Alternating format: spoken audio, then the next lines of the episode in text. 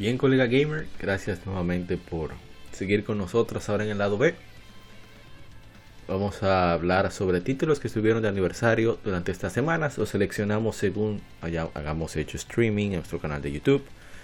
O que simplemente tengamos un fuerte deseo de hablar de él. O que también que haya, se haya manifestado mucho. Eh, se haya manifestado mucho en comentarios. Eh, compartan anécdotas, opiniones, etcétera. Pues los seleccionamos para hablar sobre estos o leer los comentarios aquí en esta sección. En el lado B llamada Las Efemérides. Efemérides de juegos. Game Efemérides. Así que espero que disfrutes mucho. Soy APA, como siempre, un privilegio que nos acompañes aquí en Legion Gamer Podcast. El gaming nos une. Este es el lado B. Asegúrate de haber escuchado el lado A antes de continuar.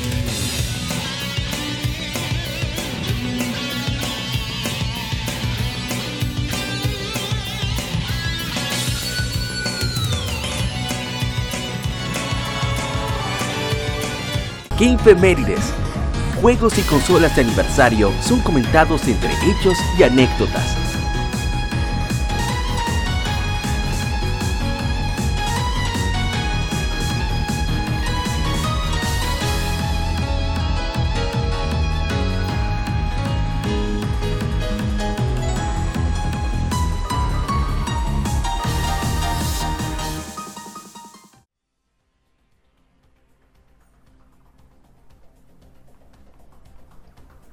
Tal, Colega Gamer?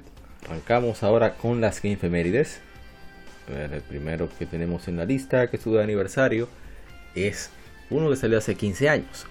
Grand Theft Auto Vice City Stories es un juego de acción-aventura desarrollado en colaboración entre Rockstar Leeds y Rockstar North, publicado por Rockstar Games para PlayStation Portable, para PSP. Luego se lanzó para PlayStation 2. El juego es la décima entrega de la serie Grand Theft Auto y la sexta en 3D fue el último juego de la serie en usar actores de voz reconocidos y de talla hollywoodense. De Grand Theft Auto 4 en adelante utilizarían actores de voces menos reconocidos. Es precuela de Grand Theft Auto Vice City y sucesor de la entrega anterior, Grand Theft Auto Liberty City Stories. Vice City es una representación de Miami, Florida. Y en los comentarios dice mi amigo Luis Manuel Franjul de Hyrule Fantasy que Víctor, el protagonista Victor Vance, es dominicano. Dice Pedro Sánchez Ramírez, también un hermano mío. Joya. En Instagram dice Andrés Carrero 93, el tío que no sabía nadar. Dice The Pixie Lambon 24, Vice City Stories sí que nadaban. Donde no sabía nadar eran Liberty City Stories y Vice City. Y qué decir, este juego es una locura total que hayan logrado. Es toda esta ciudad completa prácticamente en, uh, en PSP. Es cierto que tiene esos problemas de, cómo corre, de renderizado y, la estabilidad de los FPS, de los cuadros por segundo, frames per second, pero es fantástico como sea. incluso tenía multijugador local, muy divertido. Y, y qué decir, es lamentable que ya no esté en tiendas digitales. Creo que está en móviles aún, ¿eh? pero no es lo mismo.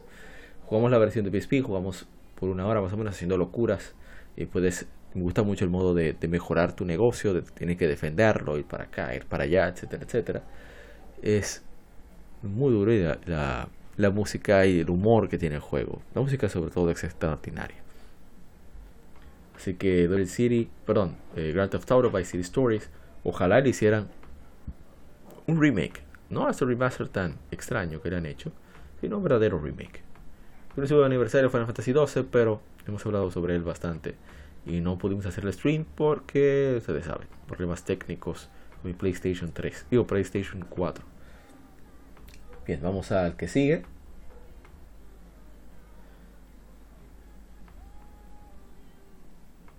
Ah, me equivoqué de orden. Que sigue es genial. Hace 25 años se lanzó Wave Race 64 Kawasaki Jet Ski. Es un juego de carreras desarrollado por Nintendo y AD, publicado por Nintendo para Nintendo 64. Es secuela de Wave Race para Game Boy de 1992. La mayor parte del juego involucra carreras en jet ski en una variedad de pistas mientras se maniobra el vehículo por varias boyas. También incluye un modo multiplayer donde dos jugadores pueden competir en una pista. Es compatible con el Controller Pack que permite transferir archivos de un cartucho a otro. Originalmente referido como F-Zero en agua, la intención era tener botes de alta velocidad con capacidades de transformarse, pero al final fueron reemplazados por jet skis, ya que el productor Shigeru Miyamoto sintió que el juego no se, no se diferenciaría lo suficiente de títulos en otros sistemas. Wave 64 fue aclamado por la crítica, quienes elogiaron los satisfactorios controles y la dinámica del ambiente acuático. El juego fue acreditado por ayudar a que Nintendo hiciera un salto importante de los gráficos 2D de, 16 bits del Super Nintendo, las capacidades 3D del Nintendo 64. Fue relanzado en las consolas virtuales de Wii y Wii U respectivamente. Una secuela, Wave Race Blue Storm, se lanzó en 2001. La ochentera está muy chévere, Wave Race 64. Eh, vamos a ver los comentarios. Mucha gente manifestó su cariño, sobre todo en el grupo de Facebook Club Retro Nintendo, que ahí es donde hemos tenido más apoyo. Muchísima gente lo compartió. Lo cual agradecemos en el alma. Dice René Cabrera, uno de los mejores efectos de agua jamás hechos. Tomando en cuenta la fecha en que fue, fue realizado, se volvió épico. Es así, tiene mucha razón. Eh, ahí sí ya Gerardo Troyo cita a un amigo. Es wow. A ver qué tenemos en Instagram sobre este título. Antes de dar mi opinión. Dice eh, el, Taicho RD. De los primeros que jugué en 64. Eh, no, iniciar con buen pie. El juego es muy, muy divertido, en verdad. Muy sólido. Es increíble el, el grado. el, el punto de equilibrio que logran entre la diversión, la parte divertida, la locura, y también tener cierto, cierto toque de realismo en su gameplay, sobre todo en las físicas del agua y demás. Eh, es un juego que puede ser relajante su gameplay, pero a medida que te comienza a pasar lo demás, no se va desesperando. Y ahí utiliza muy bien también los, entre comillas, laterales, porque uno en lugar del, del L utiliza el botón Z para deslizarse mejor digamos, entre las boyas y demás. Y es un muy buen juego, es un juego sólido que ojalá la gente disfrute en Nintendo Switch Online Expansion Pack. Y que creo que tendrá online, ojalá y el servidor funcione como debe. Para que esa experiencia no sea arruine. También estuvo el aniversario Sonic Generations, 10 años. Uncharted 3, 10 años. Eternal Dark. Ah, sí, en especial Eternal Darkness por terror con César desde el Castillo, que tuvieron los amigos de Modo 7 Podcast. Nosotros lo, compartimos. Eh, vamos con el siguiente título inmediatamente. Estoy viendo bien si fue que hay un, hubo un desorden con el orden de que puse las cosas. No estoy seguro.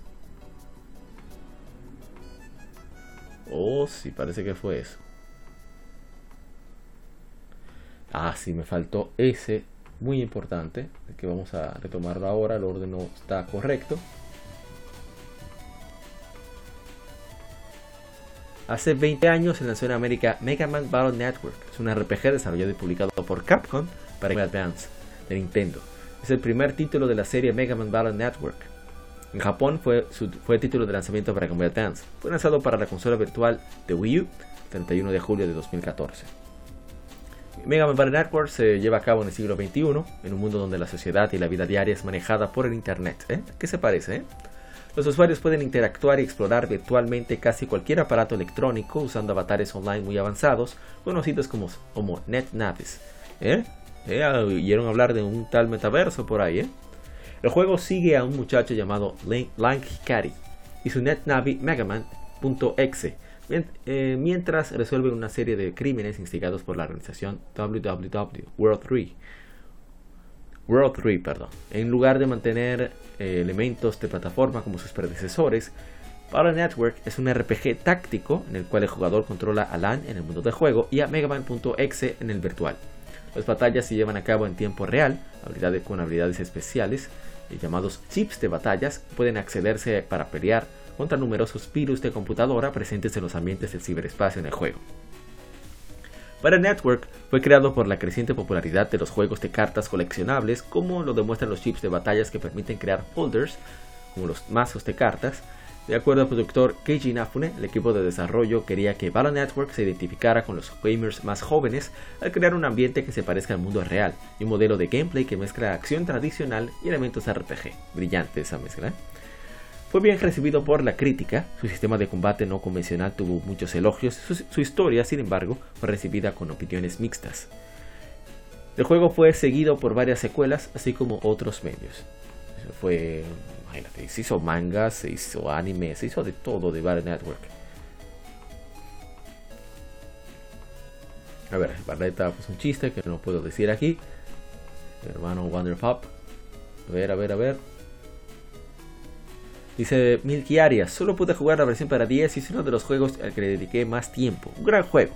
es una lástima que Capcom lo deje en el baúl del olvido.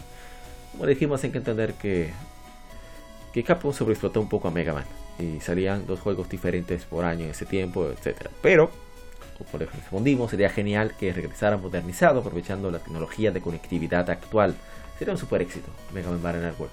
Es y como dice mi amigo FedEx, no hablo del servicio de la compañía, sino le digo así, que tiene tanto potencial, sobre todo porque tiene un gameplay único. Es uno de los gameplays más, de los gameplay más originales que hay dentro del mundo de los RPG. Es muy particular y, ahí está gran parte de la gracia y, del cariño que le tiene la gente, aparte de, la, de los personajes y eso, pues es que es simplemente genial.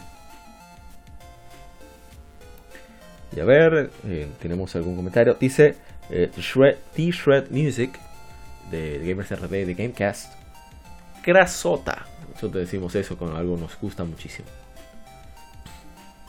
Y a ver, ¿qué más tenemos? Eh, bien, vamos con el siguiente. Ya llegamos al punto donde tenemos que llegar. Algo que no me gusta. Ah, pero me falta opinar. E, es exactamente eso. Ese gameplay tan original. El contexto que tienen respecto al mundo del juego y las reglas que tiene el juego que son bastante claras eh, hacen que uno disfrute muchísimo del mismo es un reto constante no es un RPG común en el sentido de cómo se mejora el personaje sino que requiere de conseguir ciertos objetos que pueden comprarse de hecho lo que quiere decir que puedes hacer farming o ir repitiendo actividades para conseguir dinero con el fin de seguir mejorando el personaje aunque se mejora más en el aspecto de de HP, de puntos de salud y demás. Pero en sí el juego es, una maravilla el juego. ¿eh? A mí me encanta Mega Man Ojalá lanzaran una colección. Hicimos stream en nuestro canal de YouTube, así que pueden chequearlo ahí. En caso de que tengan curiosidad, lo conozcan. Si escuchas este, este podcast y no lo conoces, pues ahí puedes ver cómo era. Algo que sí eh, no me gusta del juego es el audio. La partitura es fantástica, esa es la intención musical, pero como suena se siente todavía muy de muy de Game Boy Color. O sea, hay efectos que claramente no, pero no es muy agradable para mí al oído. Pero eso es mi opinión particular. Estoy diciendo, bueno, la partitura es genial. Y bien, vamos con el siguiente.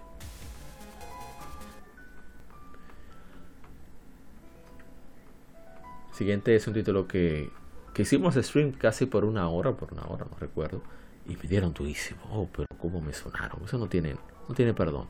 A veces que me dieron golpes ahí.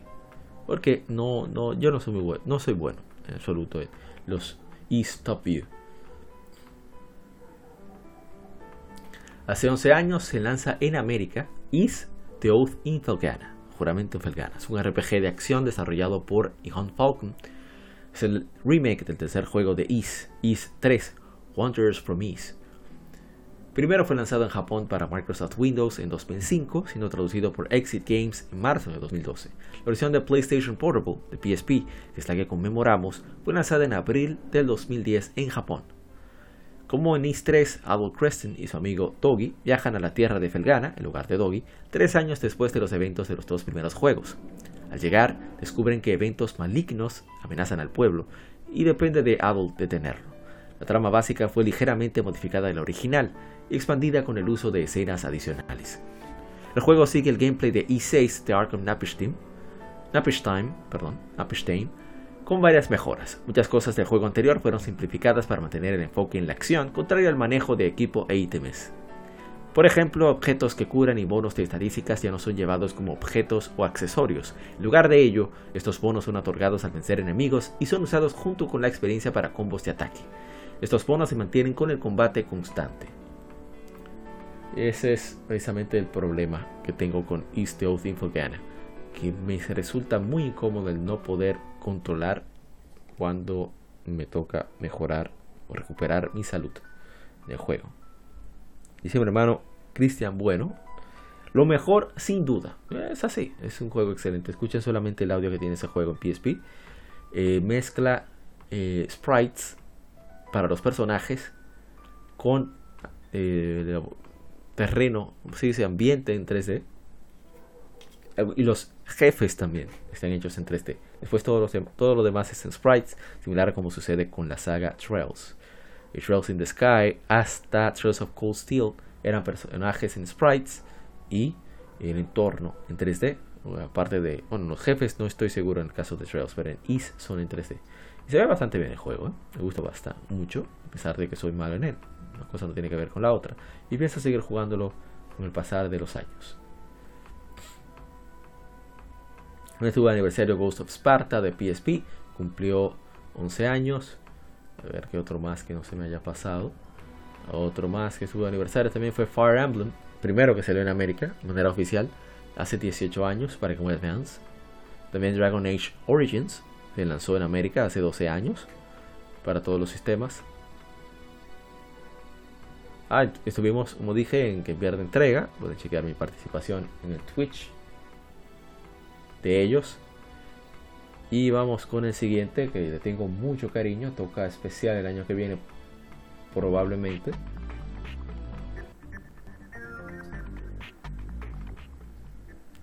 Hace 19 años se lanzó Ratchet Clank, un juego de plataformas y disparos 3D desarrollado por Insomnia Games, publicado por Sony para PlayStation 2.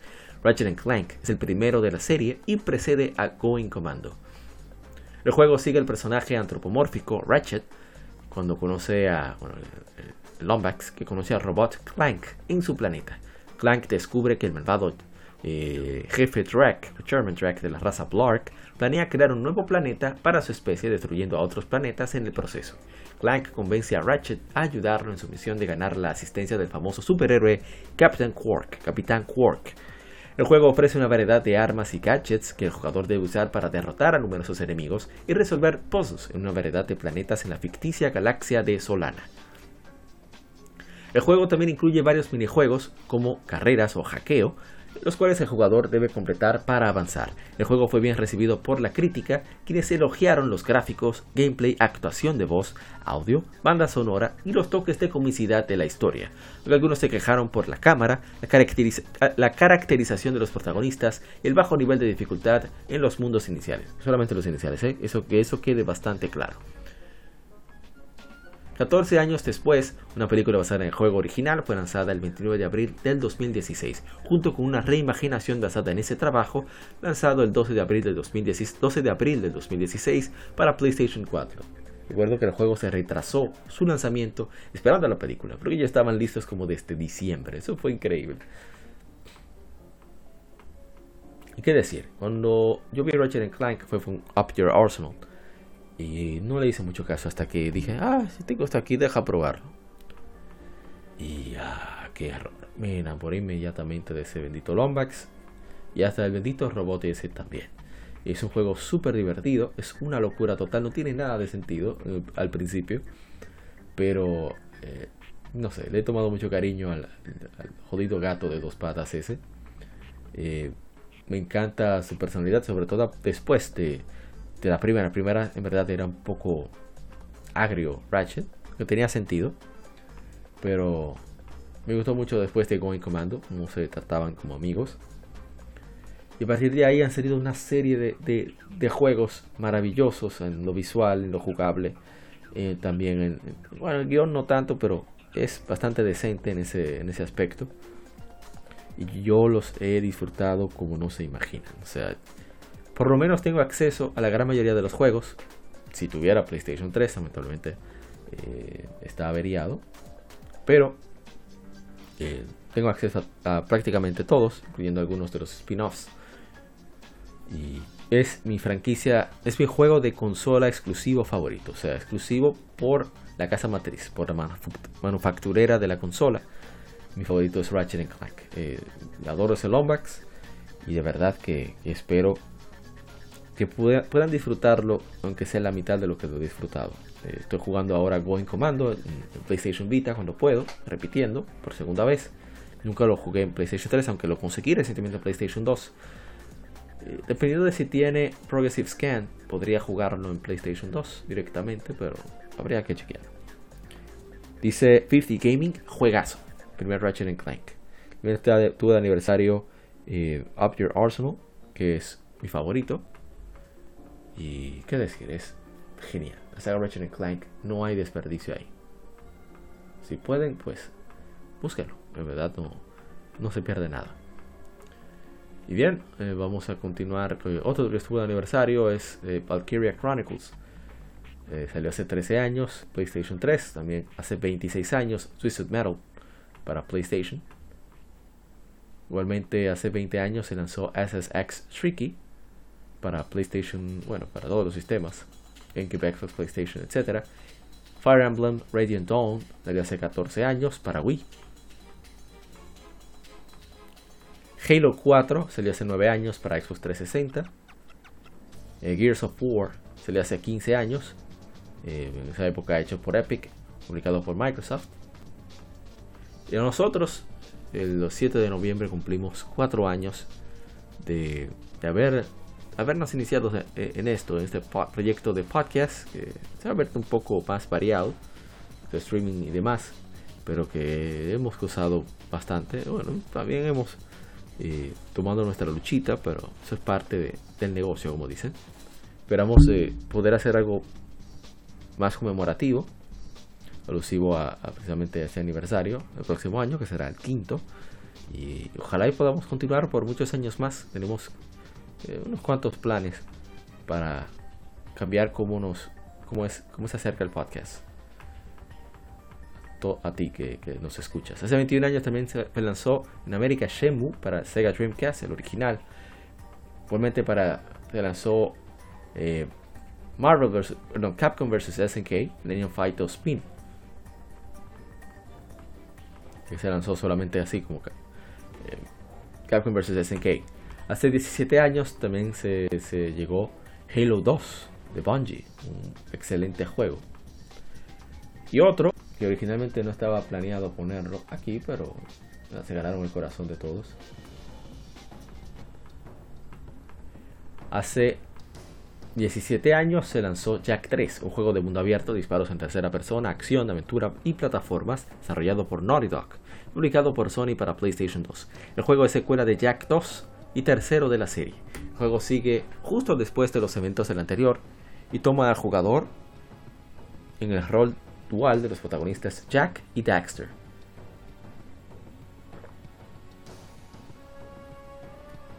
Agrega nuevas armas, aparatos y áreas jugables. El juego fue seguido por Jack X Combat Racing. Como sus predecesores, el gameplay de Jack 3 es una mezcla de plataformas, conducción y combate de armas de fuego.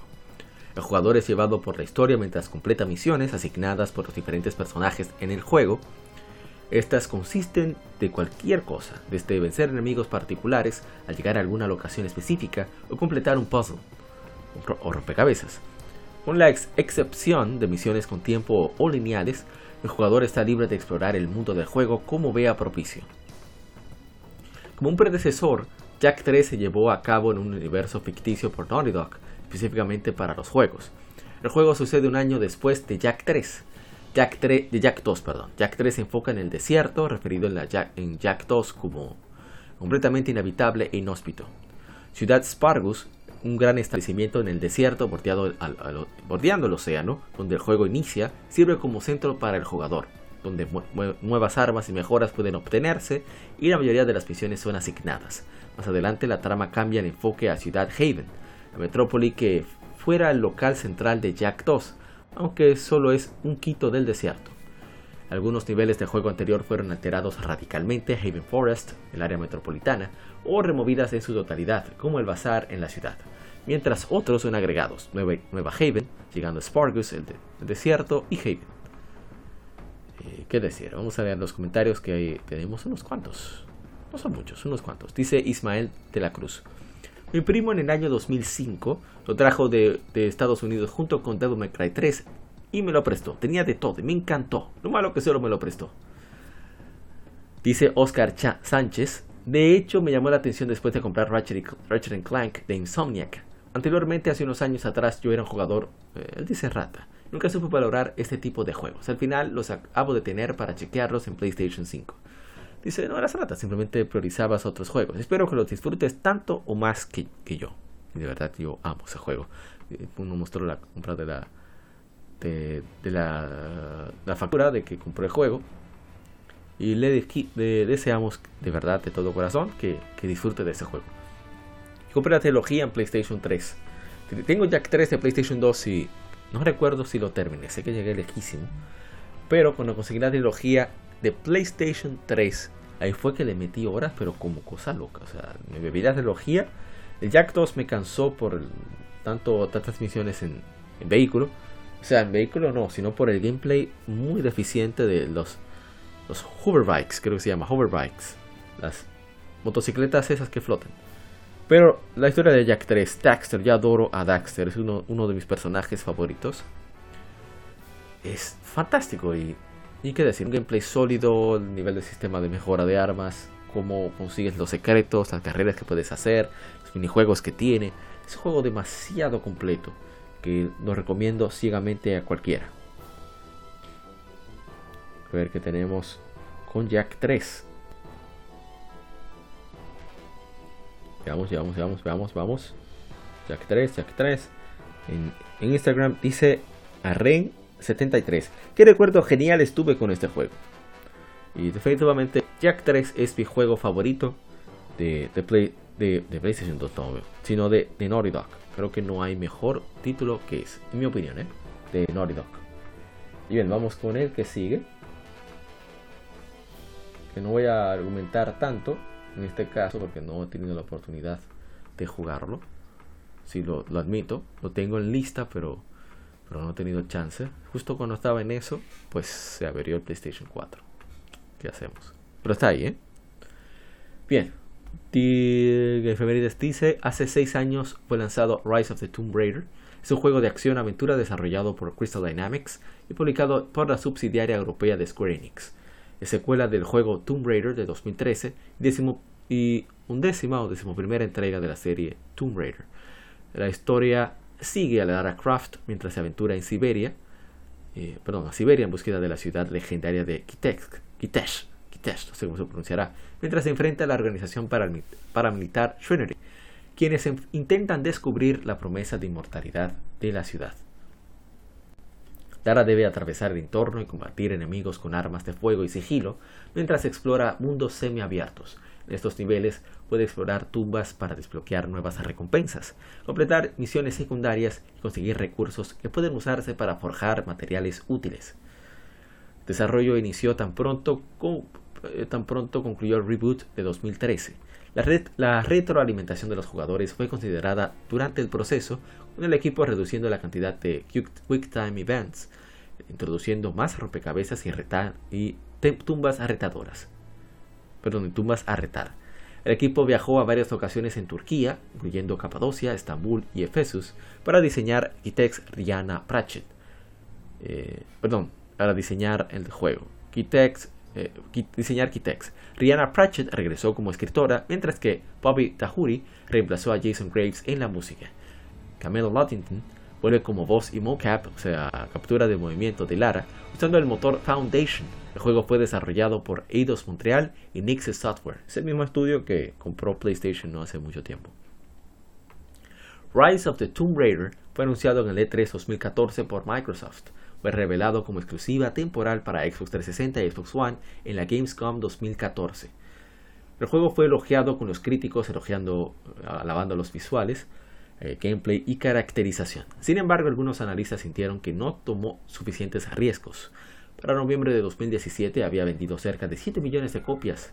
Varios contenidos de historia descargables fueron lanzados. Square Enix lanzó el juego para Windows y PlayStation 4 en 2016. Una secuela, Shadow of the Tomb Raider, fue lanzada en septiembre de 2018. ¿Qué decir? Eh, dice Andrés Gutiérrez, ¿qué juegazos son esta trilogía de Tomb Raider? ¿Cómo espero que lo continúen? Ojalá, sí, en verdad. Caería bien. A ver si tenemos algo en Instagram. No tenemos.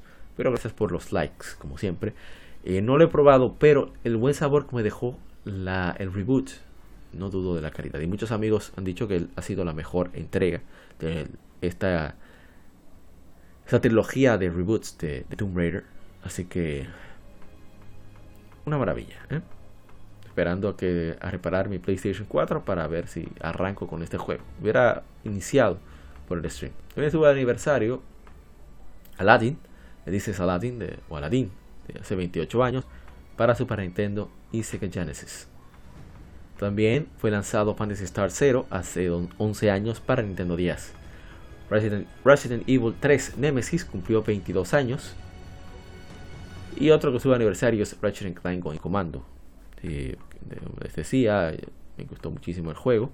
Fue la base de la saga. O sea, todo lo que tenemos ahora, ese, ese sistema de mejora de armas, más pulido el strafe, strafe o strafe, se pronunciará, que es cuando sigues mirando la cámara fija hacia una dirección, pero te mueve a este lado.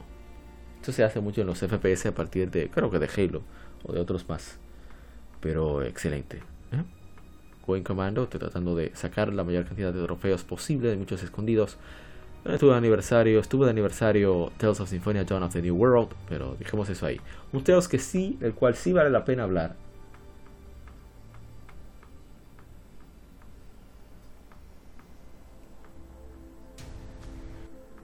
Hace 7 años se lanzó en América Tales of Hearts Art, lanzó originalmente para Nintendo 10, solo en Japón. El remake para PlayStation Vita tuvo un lanzamiento, lanzamiento global. Es la decimoprimera entrega de la saga Tales. Eh, Hearts Art fue también portado a iOS y lanzado en octubre de 2012 y luego fue retirado de la Apple App Store en octubre de 2016. Por lo tanto, ya no está disponible para descargar allí. Hearts Art fue desarrollado por Seventh Court e incluye staff de Bandai Namco Entertainment Studios. El juego fue, sigue protagonista Core Meteor después de que conoce a una joven llamada Kohaku, Kohaku Hearts, y a su hermano Hisui cerca de su hogar. Cuando Kohaku es atacada por una misteriosa antagonista llamada Inkarose, infectada por un monstruo llamado Zeron, Core intenta, curarla usando su Soma, una antigua, arma, una antigua arma para, perdón, una antigua arma para enfrentar a Zeron. En el proceso termina rompiendo la espiria, o el corazón, la esencia del corazón y las emociones, esparciendo sus piezas por todo el mundo. Junto con Kisui, eh, perdón, Hisui, Core se aventura con Kohaku en una misión para restaurar su Spiria. El tema central del juego es la unión de los corazones de la gente para superar obstáculos. Escenas extra fueron creadas para Hearts R. El remake fue manejado por un staff diferente al original de Nintendo 10, pero se mantuvieron el escritor y el diseñador de personajes. Ambas versiones del juego tuvieron buenas ventas. La recepción en Occidente de Hearts Art fueron entre positivas y mixtas. A ver si tenemos comentario en Instagram. Este es el, mi vicio principal ahora mismo. Así que, pero no voy a hablar mucho porque creo que en otras ocasiones ya lo hemos hecho. Y qué decir, este juego lo probé un demo eh, de, la, de la PlayStation Store japonesa y me encantó. O sea, la manera en que se maneja el juego, el gameplay que es bastante sólido, es muy similar a lo que encuentras en Tales of Celia, que hasta ahora es mi favorito. Eh, la historia es muy ligera, yo había probado de manera no oficial, un par traducido al inglés. No, no, mentira, fue directamente en japonés, con eso estaba bastante inmerso en mi estudio de japonés, normalmente llegué muy básico. Pero era lo suficiente para encontrarme muy divertida la ambientación y, los personajes y la historia en general. Y cuando jugué esta versión, pues fue exactamente eso. Me reía muchísimo con la estupidez de Core. El Core, eh, por lo menos en batalla, no, no pierde tiempo. Y, el pleito entre Core y, Hisui es bastante chévere. Y las cosas de, de Beryl también son, son. ¿Y qué decir de.? me olvidé el nombre de de la joven bastante voluptuosa que siempre bromean con lo de su edad y ella les da durísimo. Son muy buenos los, skits aquí en, en Tales of Hearts Are. son buenísimos, son excelentes. Y bien, vamos entonces con el... Hay stream, como dije, eh, hay muchos streams porque nosotros... Ese ha sido el principal juego que, he estado viciando. Como dije en el, el vicio de la semana, cual recomiendo ampliamente en PlayStation Vita. Es, el juego no tiene unos graficazos, pero se ven bien. Incluso lo jugamos en el PlayStation TV para poder hacer el stream. No deja de, de verse también. Vamos con otro que no voy a comentar tanto, pero sí debo de manifestar mi cariño por este. Es casi un himno nacional, ¿eh?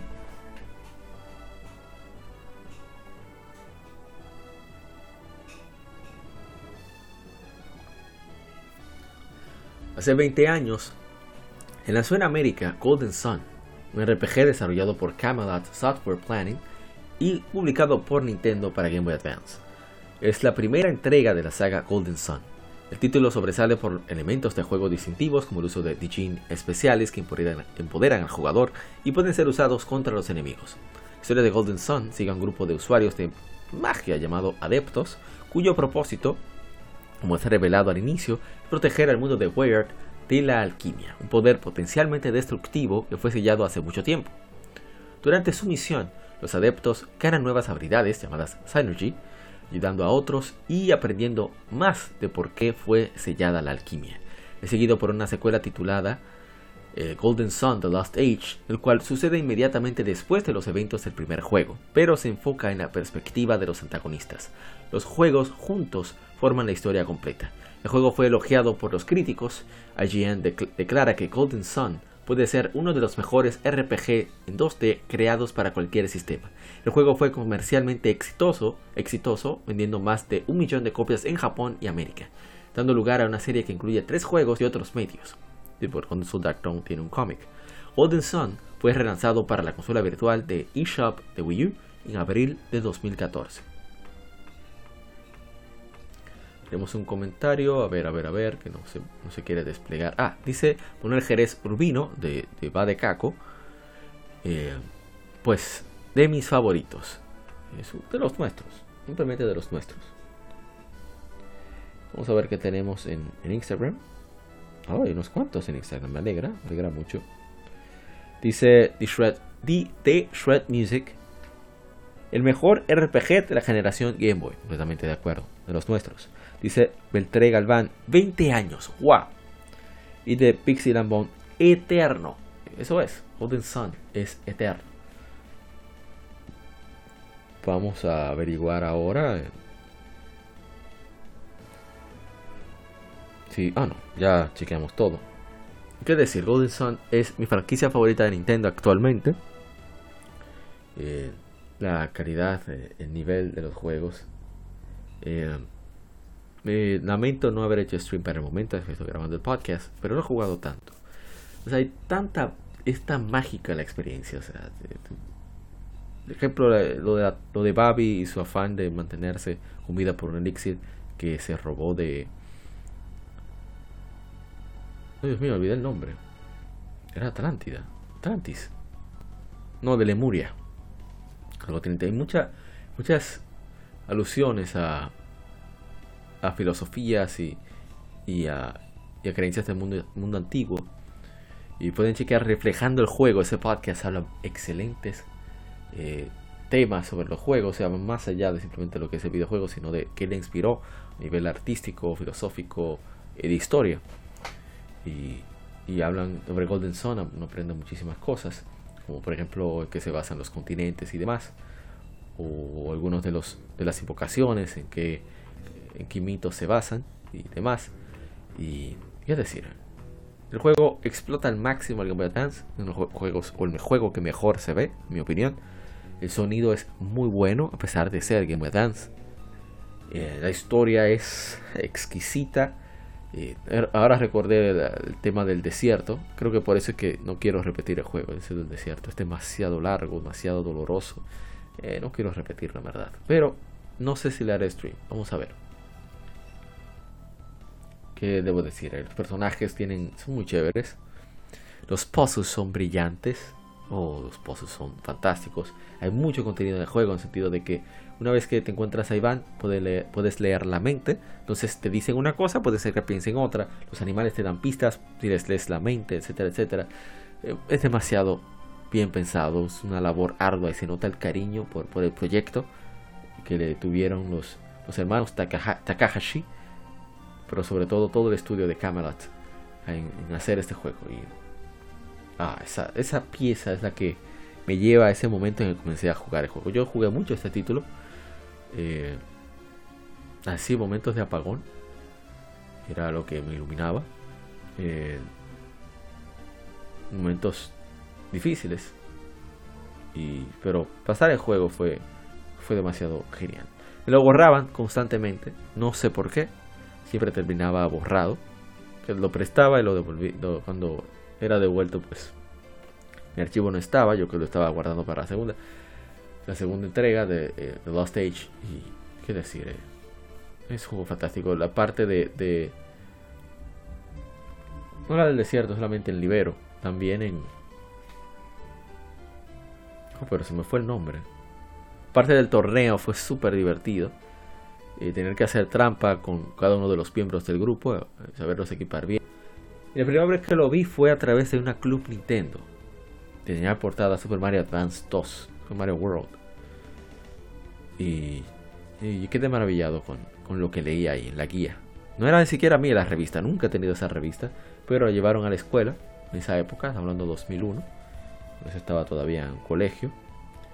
Y me llenó de tanta ilusión, dicen los amigos españoles, que yo siempre hacía ese juego, pero no ni pensaba tener Game Boy Advance. Estaba fuera de, de mi alcance.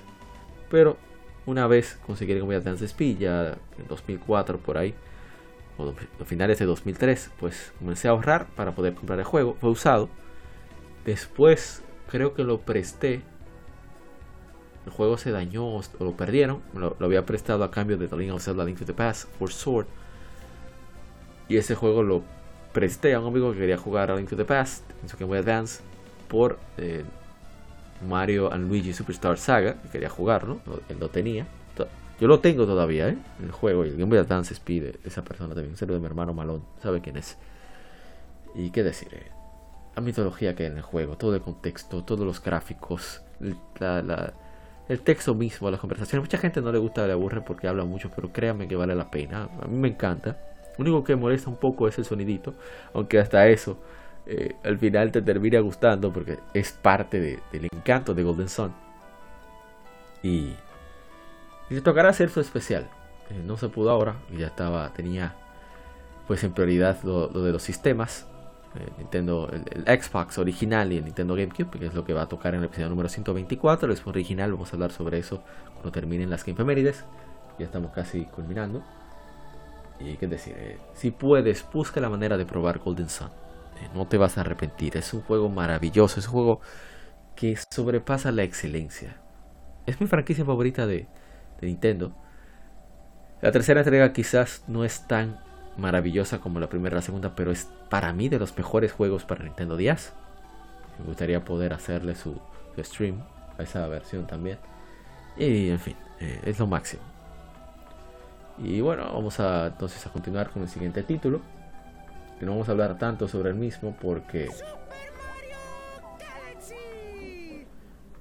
este juego pues habla por sí mismo y es bastante popular. A mí, me, a mí me encanta, por cierto, me gusta mucho Mario Galaxy. Estuvo de aniversario antes de comenzar con Mario Galaxy, 19 años de Resident Evil 0. Y ahora sí, vamos con Mario Galaxy.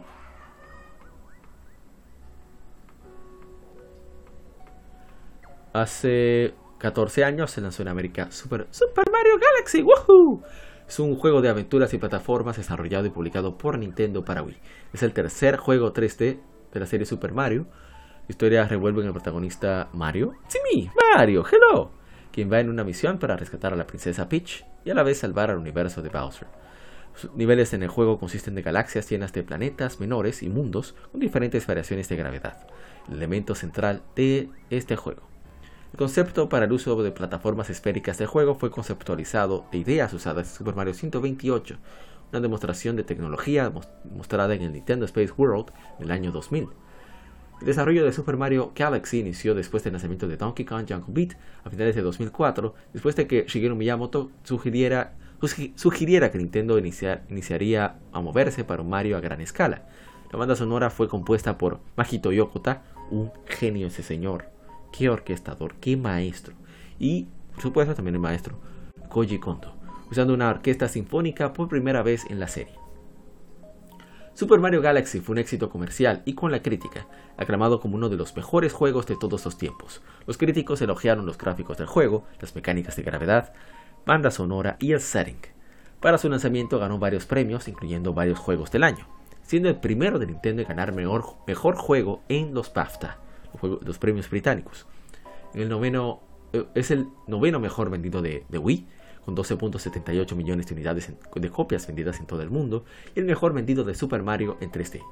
El juego fue relanzado como Nintendo, bueno, no sé si para esa época lo era, lo es ya con, con el Super Mario Odyssey. Ah, tengo que revisar. Hablamos de eso en el lado A, y no recuerdo ahora mismo.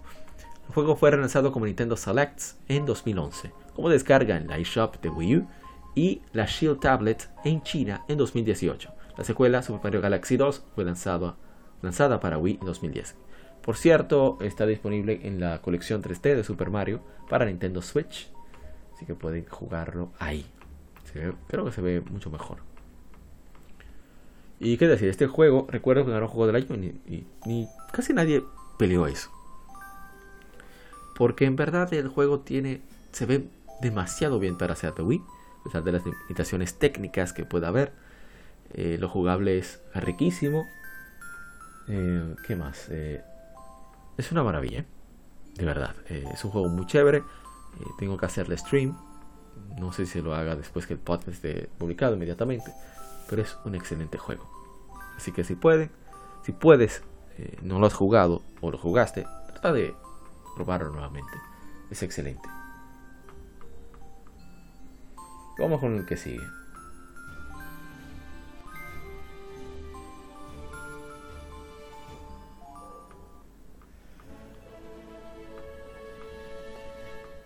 ¿Qué decir? Este juego, Ratchet Clank Into the Nexus, es un, juego fantástico. Eh, bueno, vamos a leer eh, efemérides. Hace 8 años se lanzó Ratchet Clank Into the Nexus. Es un juego de acción, aventura y plataformas desarrollado por Insomniac Games publicado por Sony para PlayStation 3. Es epílogo de la saga Future. Es más corto que Cracking Time, pero más largo que Quest for Booty o Full Frontal Assault un spin-off móvil relacionado titulado Before the Nexus fue lanzado para transferir Ranitanium a Into the Nexus. Es acción tercera persona con los elementos de gameplay de plataformas, disparos, RPG y 2D propios de la saga. Contiene nuevas armas y gadgets basadas en manipular la gravedad e interactuar con el Netherverse, en conjunto con muchas armas y gadgets de juegos anteriores. Presenta nuevo gameplay para Clank, en el cual completa secciones 2D dentro, dentro del Netherverse donde puede manipular la gravedad para lograr objetivos. El juego sucede en cuatro mundos de la galaxia Polaris, incluyendo tres en el sector abandonado de Sarkov, que se dice está embrujado, en el cual Ratchet y Clank son asignados como escoltas de la peligrosa criminal Vendra Proc, la cual, eh, la última de la raza conocida como los Nether, hacia el centro de detención Vortex, la nave de prisión Nebulox 7, cuando su hermano Neptune Proc contrata al grupo de mercenarios Talk for Less para liberarla. Ella busca transportar a los Nethers del Netherverse para atacar esta dimensión. Ratchet y Clank buscan detener su cometido, Ratchet y Clank, pero la búsqueda de Proc para encontrar su propia raza le podría dar a Ratchet la oportunidad de encontrar a la suya. La trama se centra en Ratchet llegar a aceptar las decisiones tomadas en A Cracking Time. Durante el inicio del desarrollo, un nivel prototipo se creó para asegurar que se sintiera como Ratchet Clank. Uno de los elementos clave es el tema de gravedad, con varios puzzles y gaches centrados en el uso de esta. Mientras desarrollaban, jugaron muchos de los anteriores y se inspiraron en estos para traer de vuelta muchas de sus armas y elementos favoritos y jugar con el motor del juego. Director creativo de Insomniac, Brian Algier, usó un proyector para demostrar los cambios de gravedad de Clank, Eso llevó a las mecánicas de cambios de gravedad en el Netherverse. Pero eso no es todo, es que se, llamaba Into the, Nether Region, en las regiones nobles, que traduciría al español, o sea que sería bastante eh, sugerente, es, eh, como siempre son los nombres de, de Ratchet Clank. Pero el juego es un juego bellísimo. O sea, visualmente este es lo mejor, en mi opinión, de PlayStation 3. Lo mejor jugable también. El contenido de juego, la historia, eh, las armas. Eh, es un buen popurrí de lo mejor de Ratchet Clank. Y algo que me gustó mucho fue el gameplay de volar, de vuelo. En ciertos planetas eh, puedes transformar a, Clank en un super jet, digamos. Y puedes volar a, voluntad, claro, mientras te dé el combustible. Eso se implementó también en Ratchet Clank Into, uh, perdón, en Ratchet Clank la reimaginación que saliera para PlayStation 4. Pero aquí como que está de manera más orgánica y no solo eso, sino que tienes otros usos de, turbos y demás que son muy chéveres. Eh, juego con una historia muy bonita, que habla sobre la aceptación, la pérdida, digamos. Eh, es emotiva, para, por lo menos para nosotros los fans de Ratchet Clank. Y ojalá y, y que no lo haya probado, que le dé un chance, que es un juego maravilloso, un juego bellísimo, no es muy largo, eh, por el precio en que salió originalmente es excelente, aparte de que trae eh, Quest for Booty, que es lo que está entre Tools of Destruction y A Cracking Time, la búsqueda de Ratchet por saber de Clank, buscando pistas sobre los Sony. Y, y aquí aparece nuevo los Sony, pero no de manera tan... Porque no, no es ese el enfoque de la historia. Pero es muy divertido. Aparte del coliseo, a veces yo voy solo por diversión. Y de verdad que, lo recomiendo muchísimo. A ver si hubo otro más de aniversario que se me pasó. No. Y estas, han sido las, estas han sido las Gamefemérides. Espero que hayas disfrutado conmigo este tiempo hablando sobre, recordando estos títulos y que hayas aguantado mi opinión. Si no estás de acuerdo, recuerda escribirnos, por favor, a través de donde nos escuches, ya sea YouTube, iBooks o también a través del correo electrónico, legiongamerrd.gmail.com. Puede ser a través de Twitter, legiongamerrd, de Instagram, legiongamerrd también, o en Facebook. Puedes buscarnos, puedes buscarnos como Legion Gamer RD. Así que nos vemos ahora. Vamos a tomar un pequeño break y vamos con mi hermano Marcos Almanzar, de quien pierde entrega y genoma digital. Vamos a hablar sobre el Xbox original. Así que no te muevas de ahí.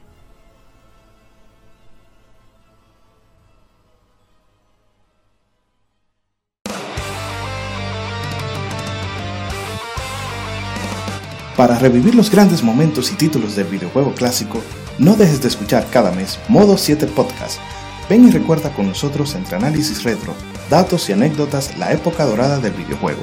Sin micropagos ni pases de temporada, solo puro amor por el pixel y el polígono. Modo 7 Podcast, la retroaventura comienza ya.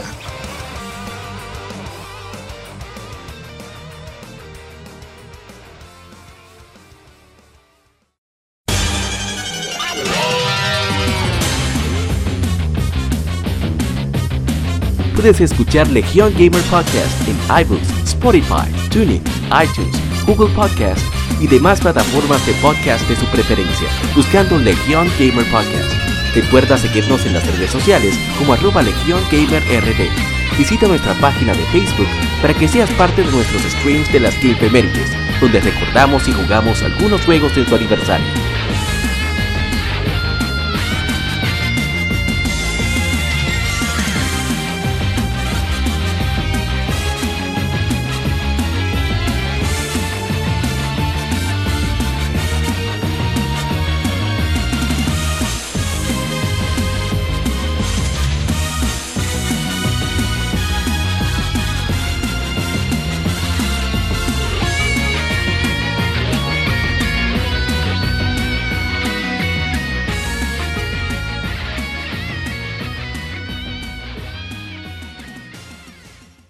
Insight. Algún juego, desarrollador o editor en particular es el tema de conversación.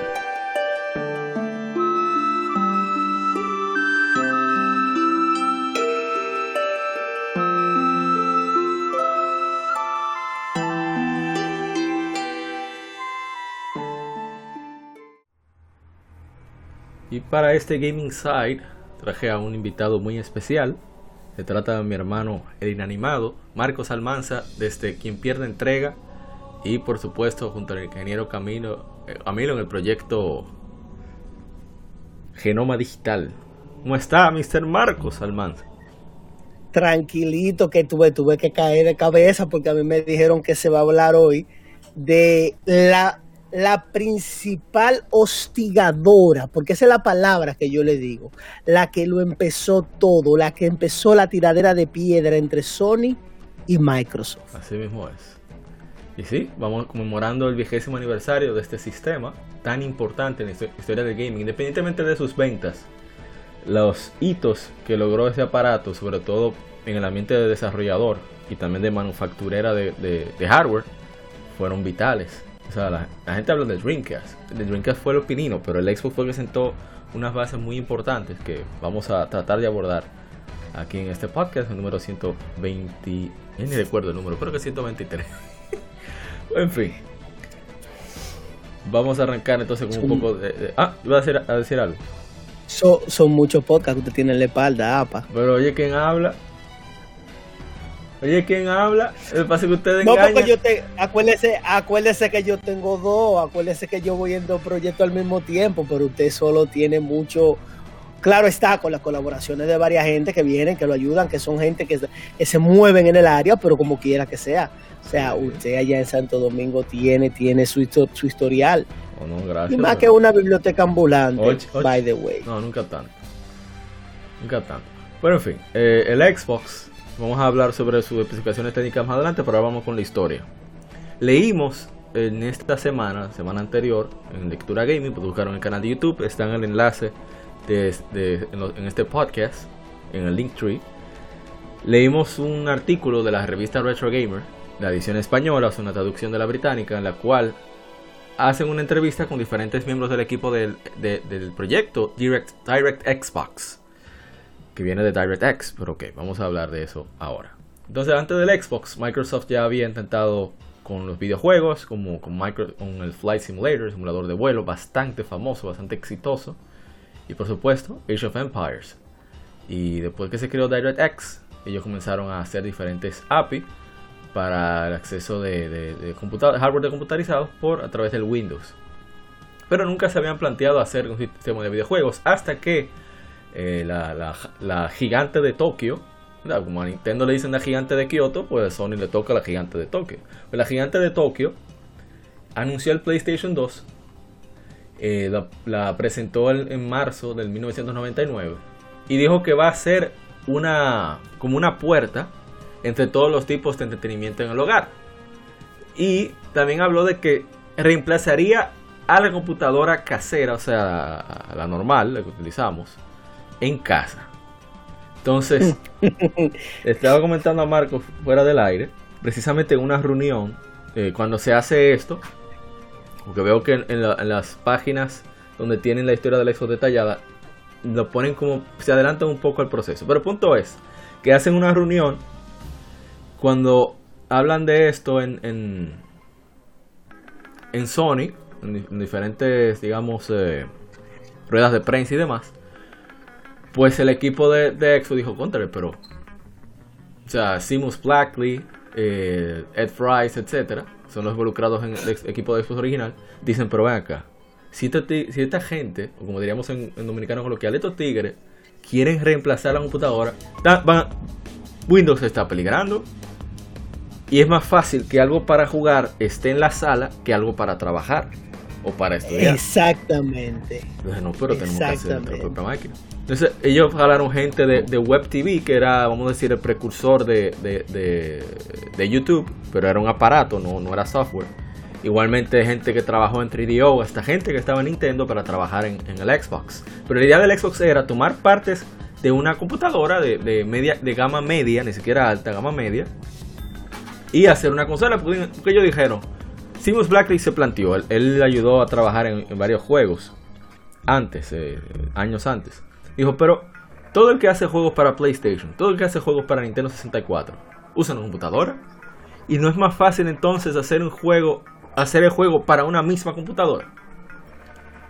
Y que Que Ajá. oígase esto, que oígase esto, ahora que estamos mencionando esto, que la gente no sabe muchas veces la historia de cómo los diseñadores, los, los ingenieros se sentaron a trabajar con eso. Sí. Ellos literalmente, literalmente, el primer prototipo que ellos tuvieron del Xbox fue, fueron tres computadoras laptop Dell Así que ellos desamblaron en las oficinas y ellos empezaron a ver cómo ellos podían hacer las conexiones para poder hacer una consola la cual no fuera muy grande. Y hay que aclarar algo, aunque sí es cierto que la Xbox, la primera, era gruesa, era grande Y en pesada. comparación a lo que venía sí, y pesada en comparación a lo que vendría siendo el PlayStation 1 o lo que se estaba esperando que fuese el PlayStation 2, sí es cierto que era muchísimo más pequeña que una computadora casera. Sí, la gente borra cómo eran las computadoras en esa época.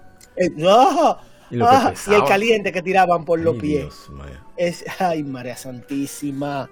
Pues sí. Entonces, Ajá. Sigue, a- sigue. a- a- al, fi- al final, al final del día, el desarrollo que ellos hicieron con esto, ellos agarraron y ellos tuvieron ciertas facilidades que nosotros vamos a hablar ahorita cuando estemos hablando de las especificaciones técnicas, Sí, sí. ciertas facilidades, pero hay que ser sincero.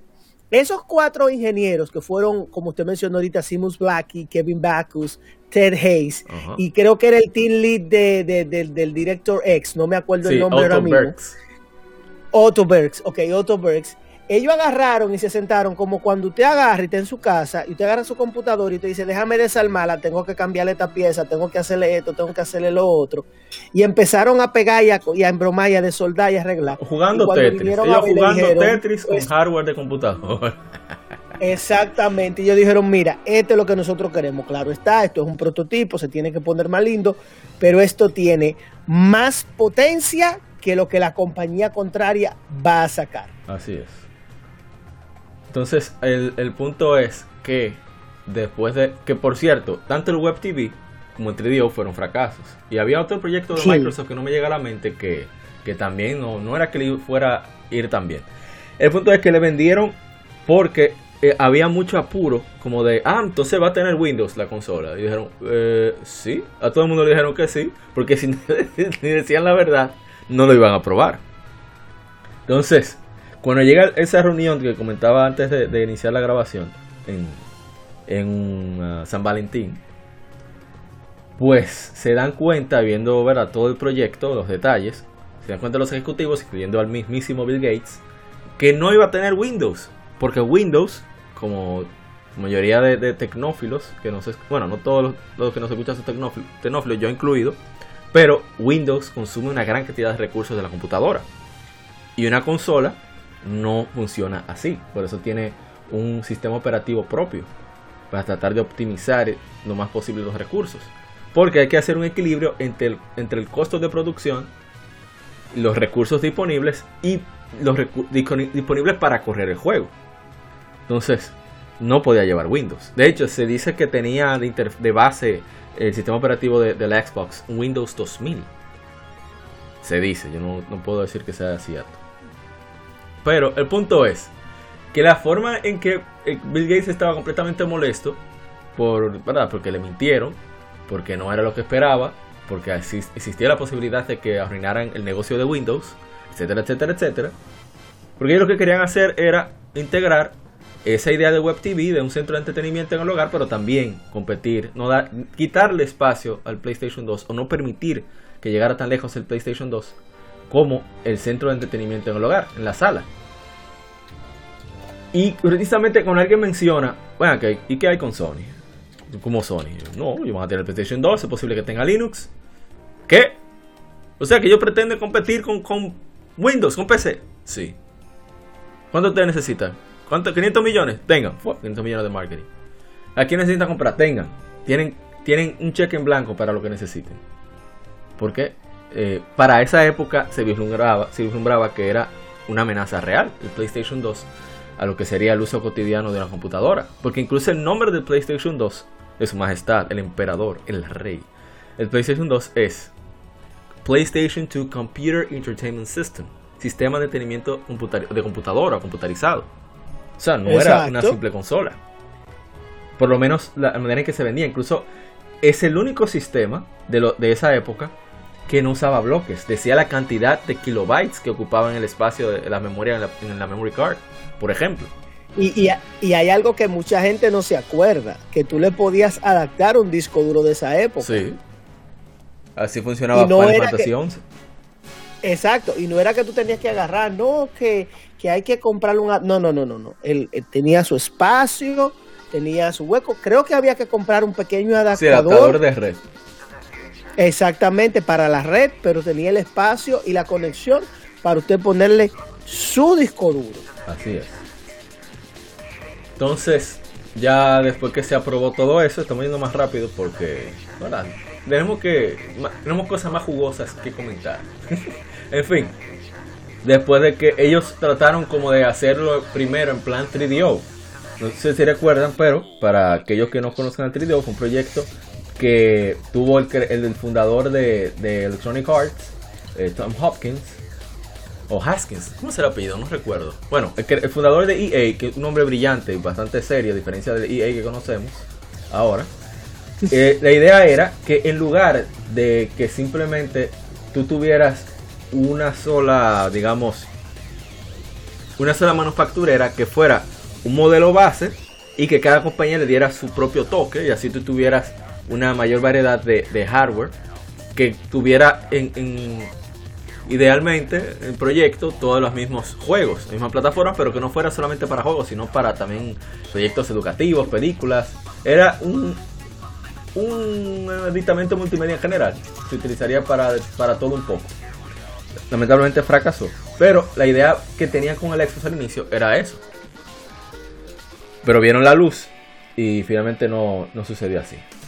Algo interesante también es que cuando intentaron vender la idea de Xbox después de, de mucha lucha y que la aprobaran, que vamos, no sé si tienes algo más que comentar antes de, de hablar con, con, respecto a la negociación de, de licenciatarios. No, no, vamos, vamos, vamos, a pasar a la, licen a la parte de la licencia. Sí. Vamos para allá.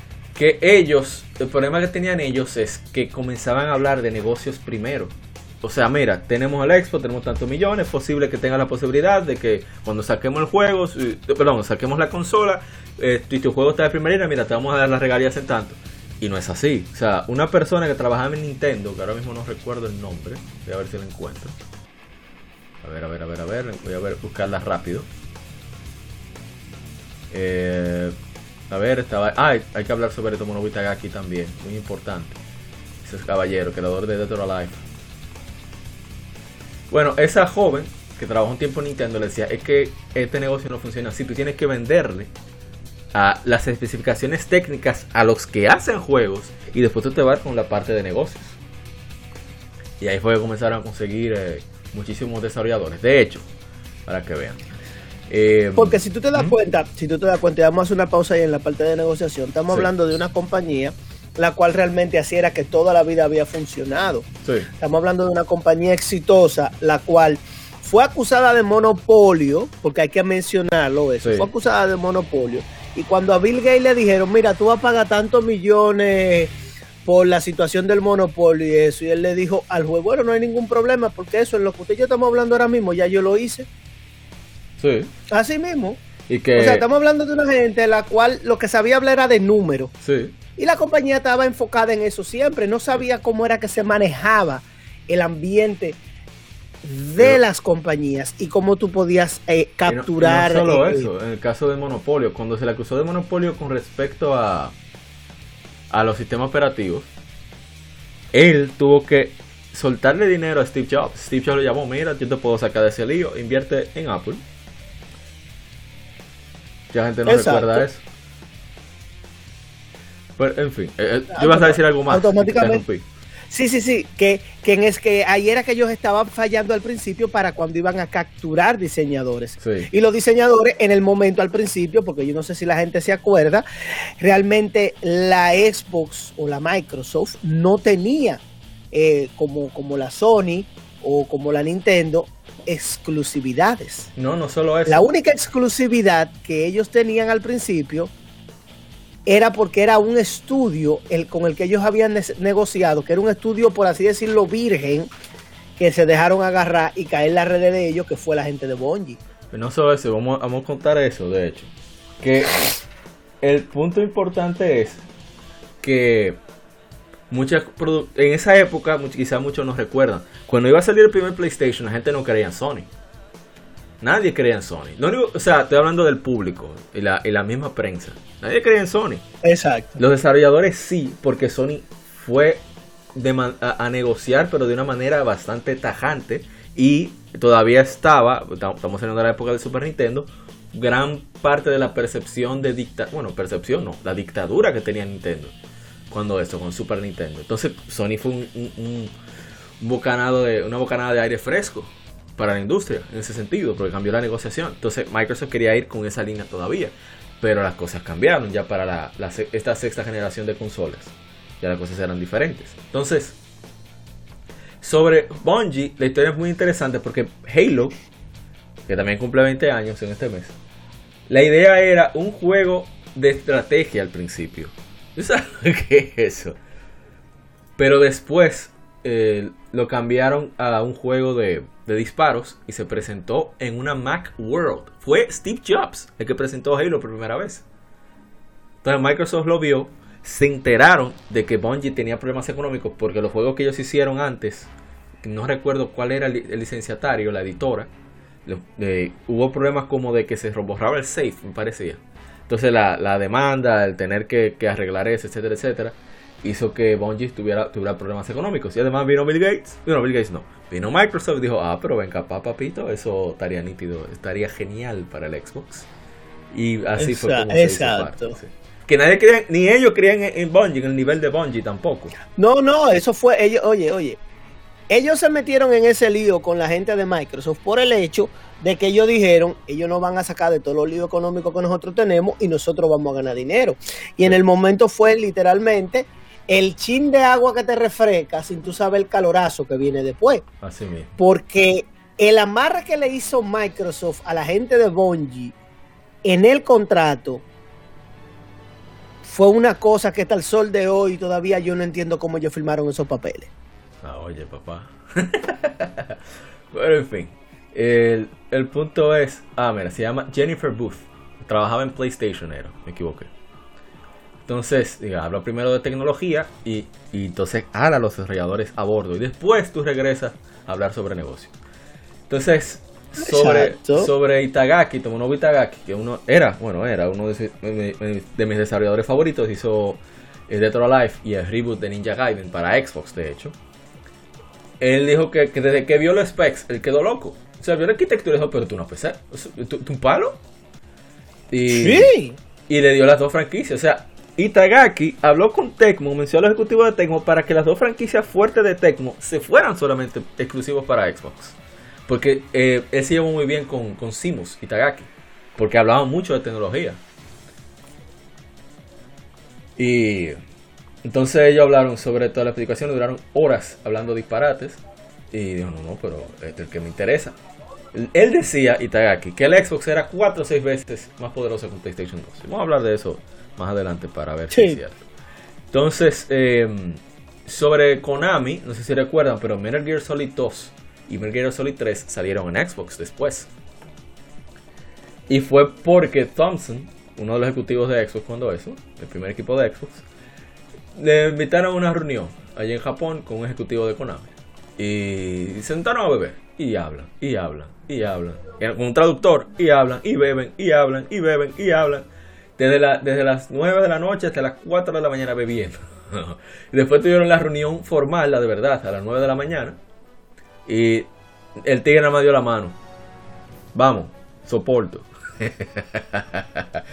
Increíble, eso es tener suerte. Una, una, una, una bebida que le dejó buen dinero. Sí, sí, sí, sí, sí. No, fue buen aprendizaje en general. Sí, te a decir que si tú te das cuenta, que si tú te das cuenta, los japoneses eh, al momento de negociar, ellos son muy, la palabra sería festivos. Sí. Tú no puedes negociar con ellos sin entender de que al final tú tienes que ir a beber con ellos. Porque ya tú formas parte, como tú estás en negocio con ellos, tú formas parte de la familia de ellos. Entonces, es, es, es increíble cómo ese choque de cultura al final le sirvió a él, no solamente para poder hacer ese negocio, pero también le abrió muchas puertas, porque tú sabes que al momento de que él cierre el negocio con Itagachi, tú sabes que hay gente que ve, ve, a Itagachi como, como quien dice, como, como, como un, un, guía. En cuanto a lo que viene siendo ese, eh, eh, el, arte de los videojuegos. No, no, dice, oh, pero si este eh, hombre se fue por ahí a pesar de ser japonés, vamos a ir nosotros también vamos a ver qué nos traen. No tenemos que irnos, pero vamos a ver qué nos trae, vamos a ver qué nos conviene de lo que ellos traen. Sí. Mira, ahora recuerdo lo que pasó con ah, el mismo, creo que fue Simus, no estoy completamente seguro. Pero ya hablando con Capcom, con Shinji Mikami, el creador de Resident Evil. Eh, ¿Sabe que estos tigres, o sea, eh, Shinji Mikami, Hideki Kamiya, eh, Atsushi Naba, toda esa gente que estaba en Clover Studios, que hicieron Beautiful Joy, Okami, etcétera, etcétera, uh hicieron Platinum Games, son, son muy diferentes la mayoría de, incluso los desarrolladores japoneses, son como muy, no quiero decir artísticos, pero digamos que, son medio, medio bohemios. Sí, sí, suena mejor bohemios que, que artísticos, porque artístico implica otra cosa. Entonces, ellos le dicen a, Simus, mira, le dice Shin Megami a Simus, mira, Nintendo es sobre diversión. La, el hardware tiene que traer diversión. PlayStation es sobre llevar el videojuego más allá de entretenimiento, ser arte. ¿Qué tú me traes? Pero el traductor se toma la... Por eso que hay que tener cuidado con los traductores. Por eso que tuve que Shigeru Miyamoto, bueno, tú lo has dicho también, el mismo quien pierde entrega, que es donde viene mi hermano, el inanimado. Por eso Miyamoto sabe inglés. Miyamoto sabe más inglés que la reina de Inglaterra, yo creo. Porque su papá, el padre de Miyamoto, espero que esté vivo, que esté en salud, es maestro de inglés. De hecho, es amigo de la infancia de, de, que era presidente de Nintendo, de, Hiroshi Yamauchi. Bueno, el punto es que por eso Shigeru Miyamoto usa un traductor. Por, por si acaso él se guaya o para hacerse loco en caso de no querer contestar y tener la, la excusa de que no entendió. Exactamente. Entonces el traductor de Simus dijo, ah, nosotros somos Microsoft, nosotros vamos con tecnología, eso es lo más importante. Y, Shinji Mikami se paró, se fue y más y nunca jamás volvió a hablar con Microsoft, hasta generaciones después. Cuando Simus enteró de eso, le dio no solo una despedida, casi demanda al traductor. Bueno, estoy exagerando. Claro, porque automáticamente le tumbó el negocio en ese momento. Y un hombre tan importante. Porque fácilmente Resident Evil 4 hubiera salido para Xbox en lugar de Nintendo GameCube. Y no solamente eso, no solamente eso, que la gente tiene que recordarse algo. Cuando, que cuando salió la Resident Evil 1, la 1, el sueño del creador, el sueño de Capcom en ese momento, era hacer un first person shooter, un shooter en primera persona. Pero lamentándolo mucho por los problemas gráficos y el hardware de la consola, no era posible. Así es. Y por eso fue que se adoptó el sistema de la cámara en la espalda, de la cámara estática, perdón, la cámara estática, en la 1 y en la 2. En la 3 también. En la 4 fue que empezó a cambiar. Pero si tú te das cuenta, y vamos a hablar más adelante de eso, al momento de salir la Xbox, había potencia, APA. Sí, sí, Se podía hacer, porque mira Halo. Así mismo es. Exacto. Pero ah, ya para ir terminando sobre el recuento de las vueltas que ellos dieron con licenciatarios, o sea, yo hablando con EA y EA dijo, ¿y quiénes son ustedes?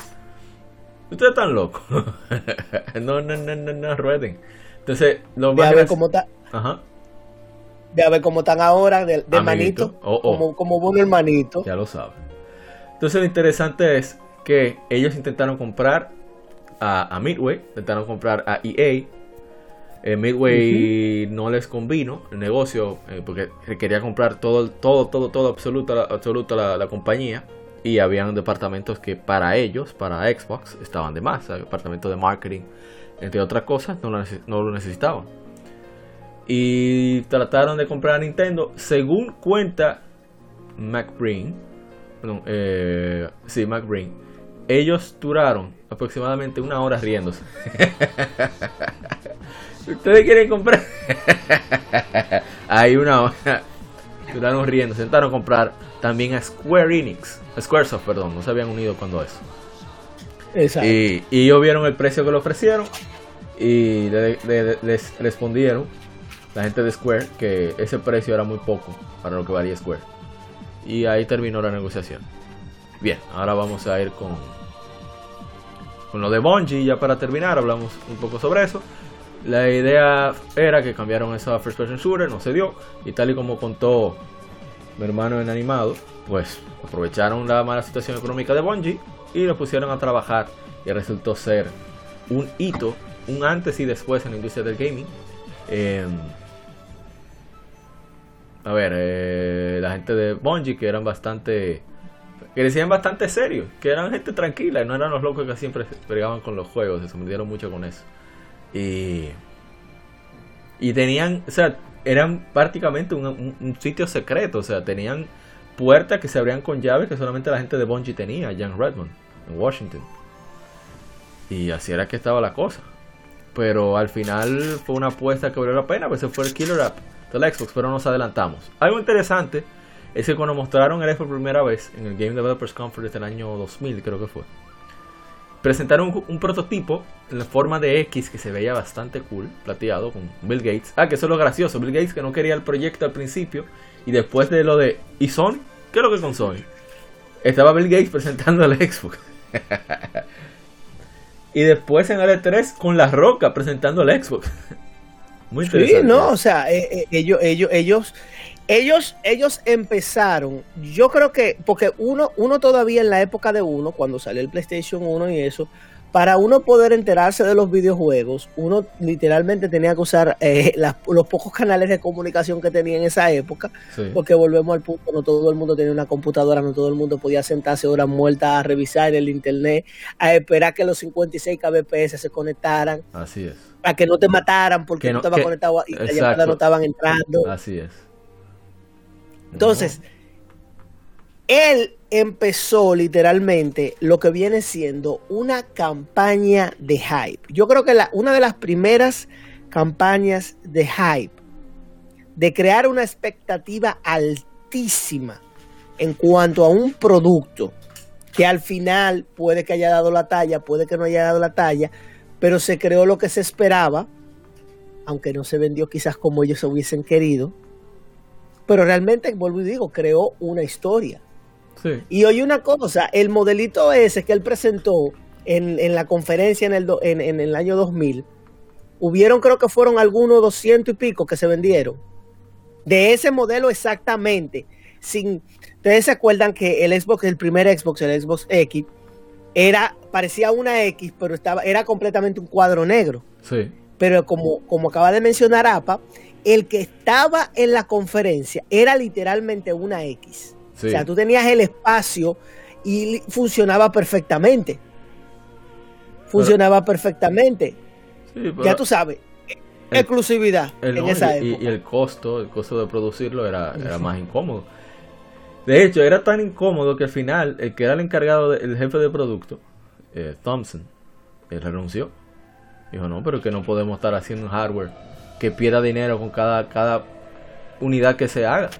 Entonces, eh, ¿mm? a- a- acuérdate que al final de cuentas, ya Bill Gates estaba, era en quitarle el negocio a Sony. exacto, ellos estaban A él no le interesaba ganar, Exacto. era monopolizar los videojuegos. Ese era o es.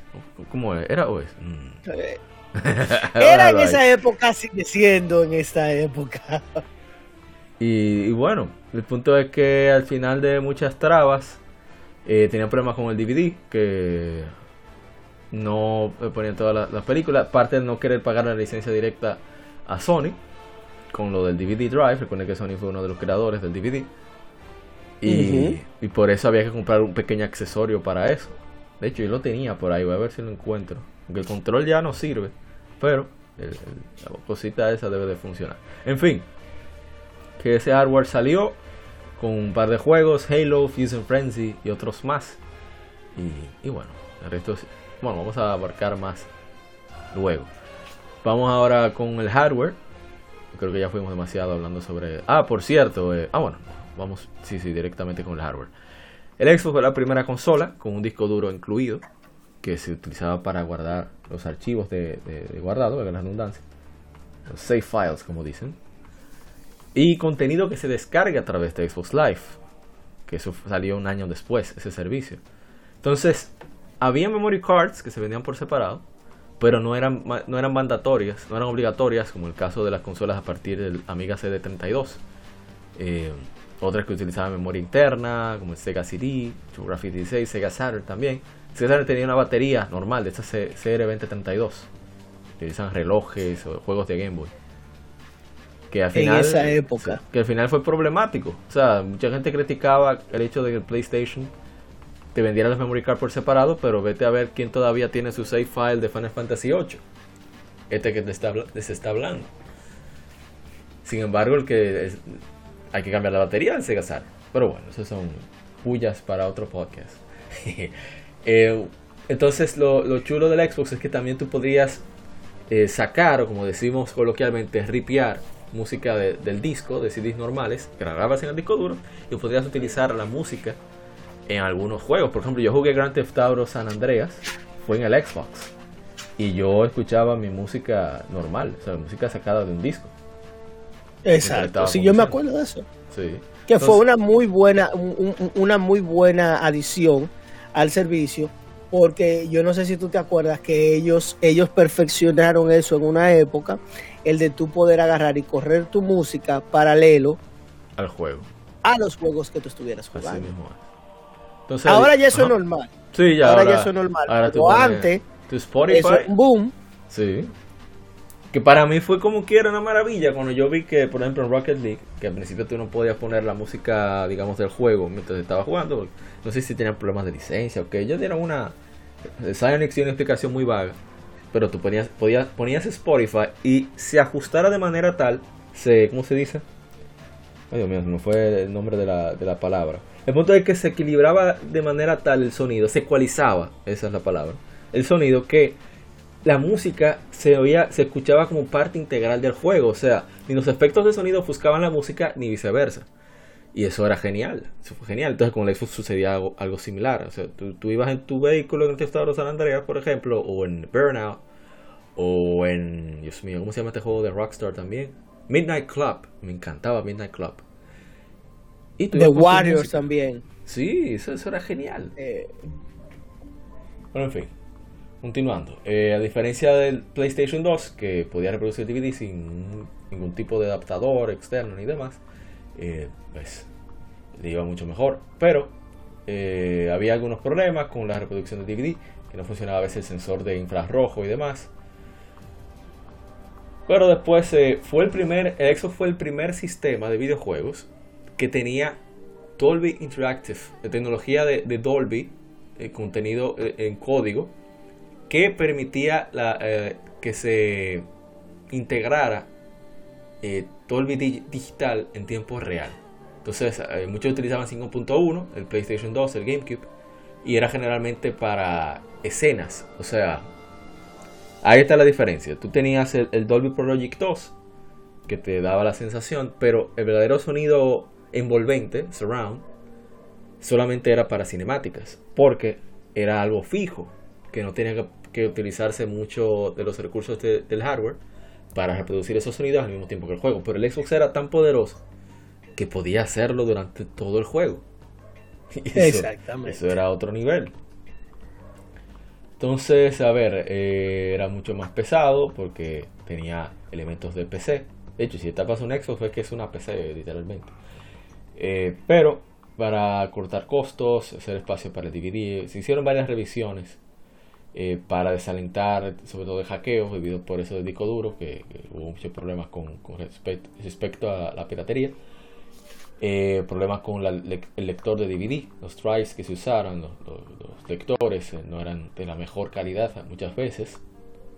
Y bien pero también otro elemento es que hubo un problema con el chips de los chips Nvidia que tenía el Xbox debido a que eh, Microsoft quería un descuento de 13 millones de dólares en, la distribución para el año fiscal de 2002 de Nvidia. Entonces hubo problemas de acuerdo entre las compañías, buscaron reducir el precio de los chips, pero bueno, entonces fue un día que se resolvió luego. Y también la calidad del cable de audio y video. Eso era otra cosa para mí impresionante. Eh, eran entradas RCA, pero eran de, tenían cobre. O sea, no eran dos cablecitos Sí. normales, eran unos señores cables. Bueno, son unos señores cables. Y por Son cierto, unos señores cables. la memoria de, de 8 megabytes de la memory card, que yo las vi en, no sé si estaba aquí cuando eso, en Multicentro La Sirena. Siempre las veía por ahí, que era de los pocos sitios donde veía, yo por lo menos yo llegué a ver accesorios de Xbox, controles, controles S, japoneses, vamos a hablar de eso después. Y las memory cards, porque ¿quién rayos necesitaba memory cards en el Xbox? No, esa era, esa era una de las ventajas que todo el mundo decía. O sea, yo tengo mi save data donde mismo están mis juegos. Y en el caso de que yo necesite un poco más de espacio, que era muy, eh, muy raro. Porque tú lo que hacía era que borraba eh, eh, par de, de, de, de- la- de los juegos De, la música. tú viejos. baj- Tú, tú, tú borrabas misma- música, exacto, la misma música. Sí. Tú borrabas dos canciones y ya tú tenías espacio. Uf, más que una Chacho. sabes. Eran 8 gigabytes. Bien, ya vamos con el dato duro. Aquí es que eh, Mr. Marco nos va a deslumbrar.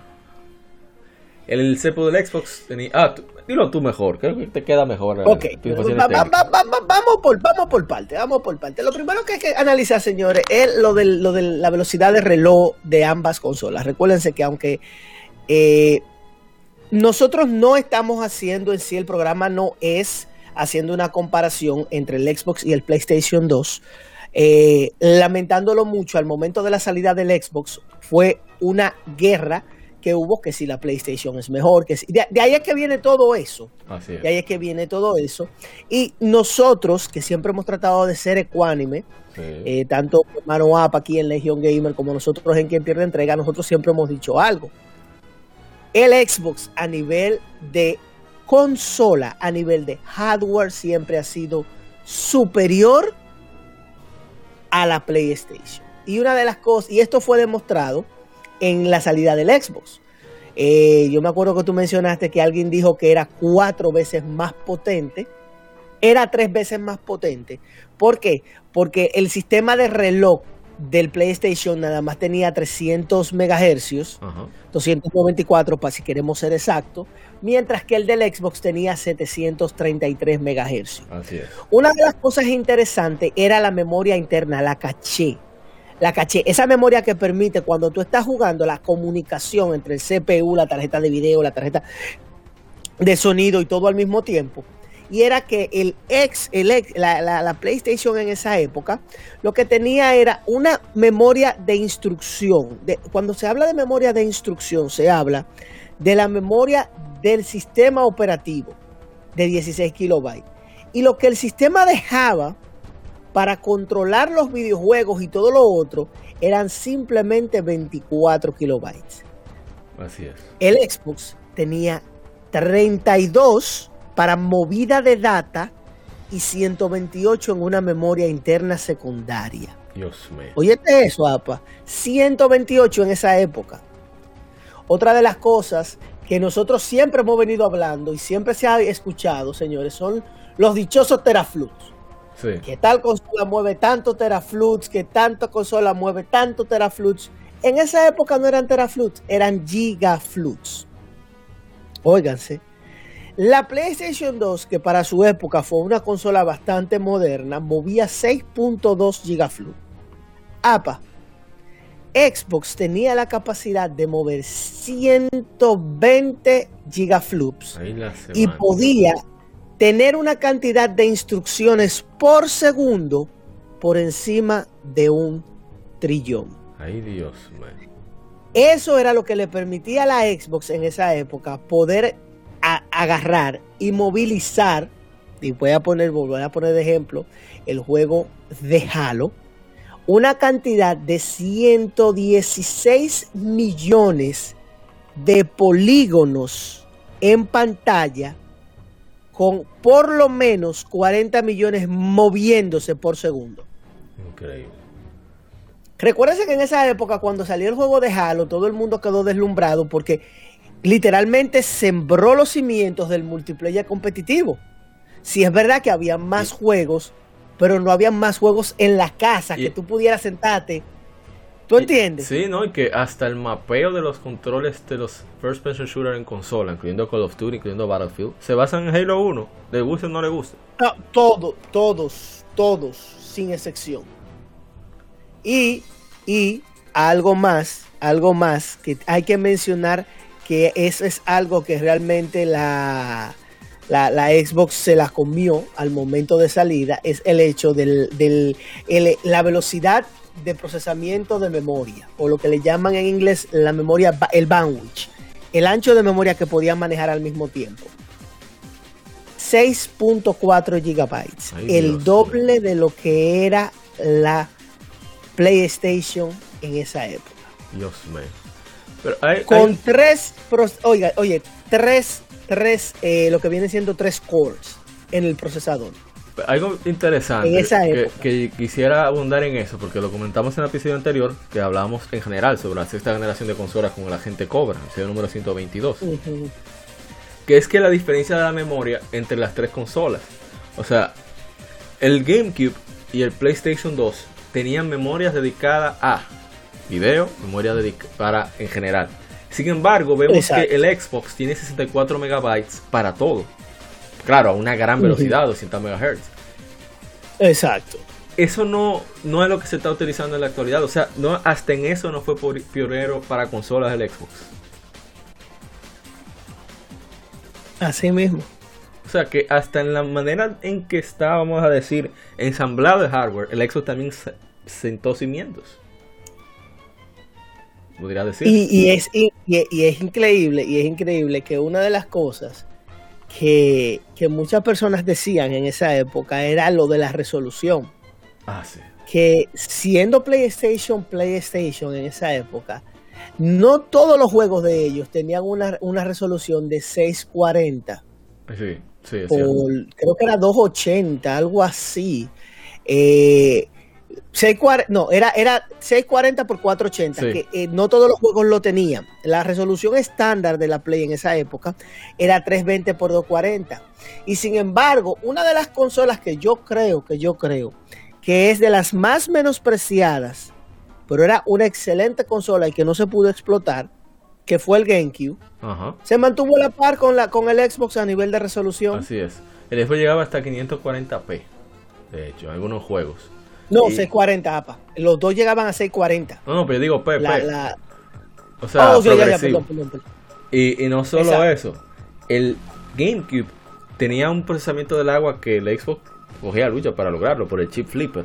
Pero en el caso del Xbox, el Xbox tenía la posibilidad por manejo de hardware, de, de valga la redundancia, de, vamos a decir, la administración de iluminación. O sea, el manejo de iluminación de manera integral. integral.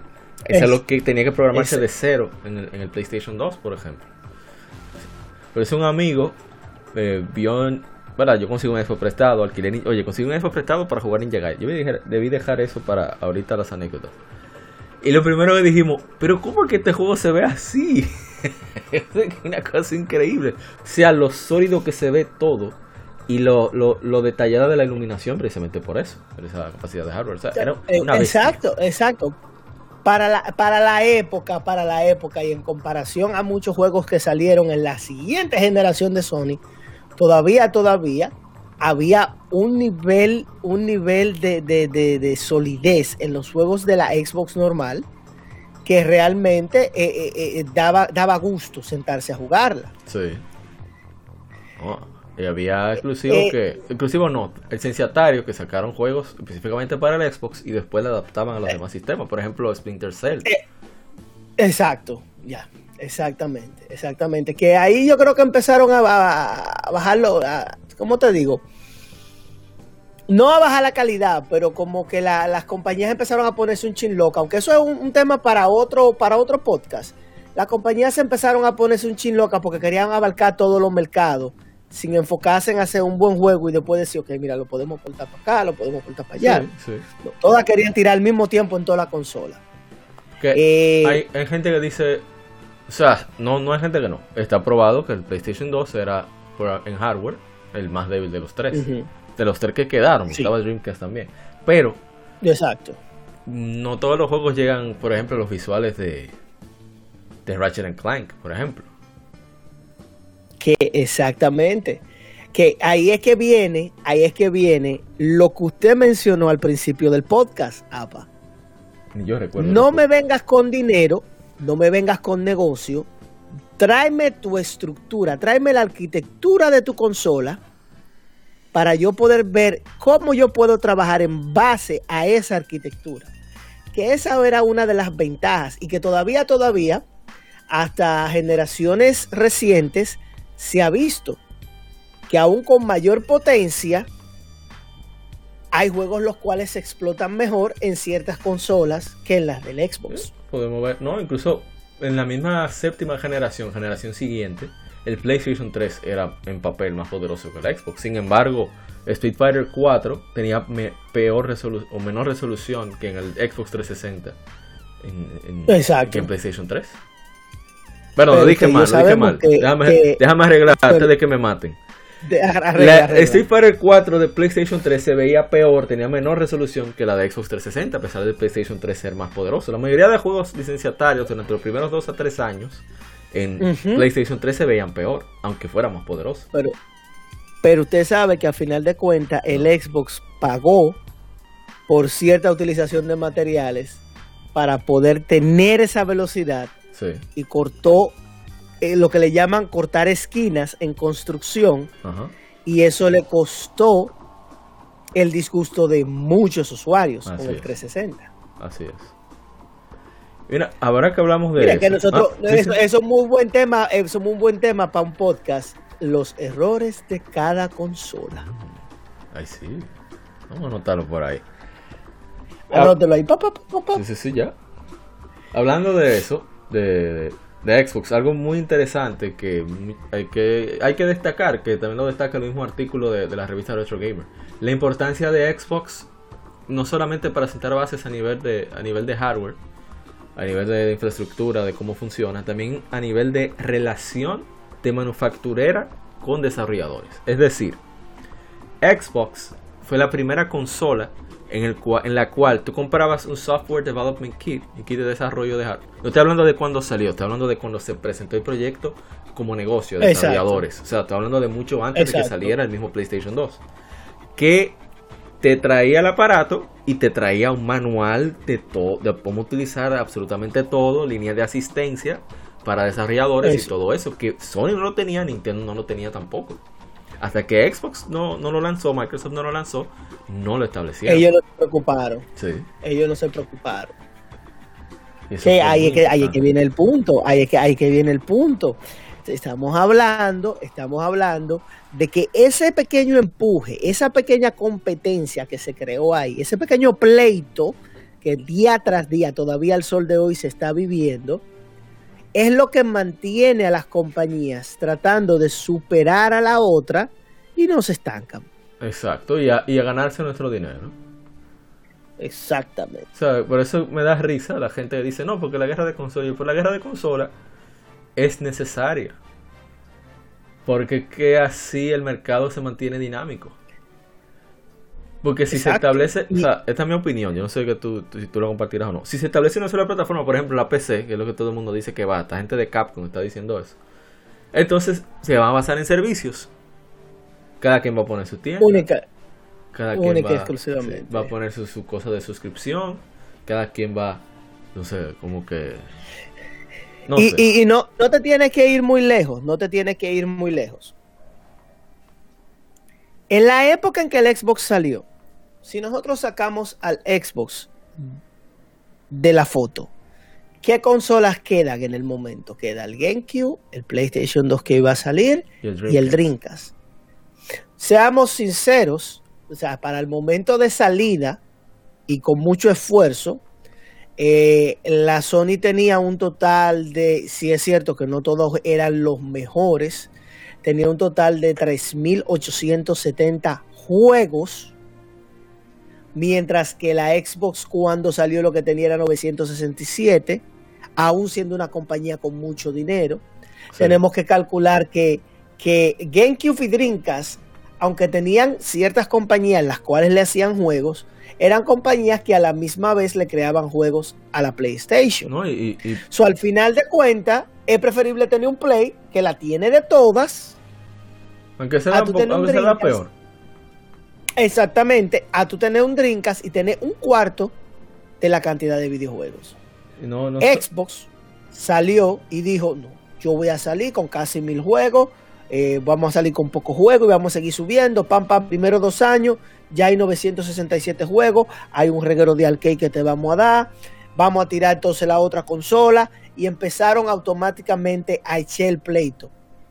Y tú sabes cómo está la cosa actualmente, que actualmente en los próximos 3, 4 años no se sabe si la cantidad de exclusivos se va a tildear para el lado de Xbox, porque están comprando compañía o aliándose. Déjame utilizar la palabra aliarse, porque yo Sí, sé que sí. ellos no quisieran que dijeran que están monopolizando.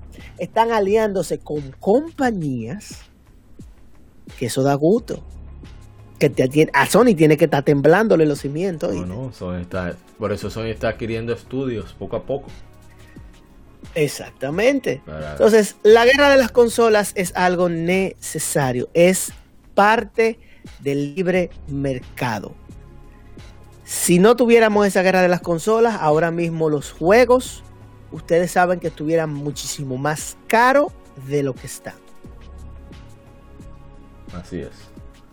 Sí que uno dice que a veces los juegos están caros, pero resulta que en la misma revista que he leído de Electronic Gaming Monthly y demás, hemos visto juegos americanos recién salidos a más de 60 dólares en los 90. Sí. O sea, que eso Sí. equivale aproximadamente a unos 150 dólares actuales. Un juego. Pero bueno. Eh, ya, para, ah, antes de salir del hardware, eh, la conectividad. O sea, esa consola no vino con, con- con nada más con modem. ¿no? Vino con un puerto Ethernet, porque usted tiene que tener internet de verdad para usted jugar ahí, carajo.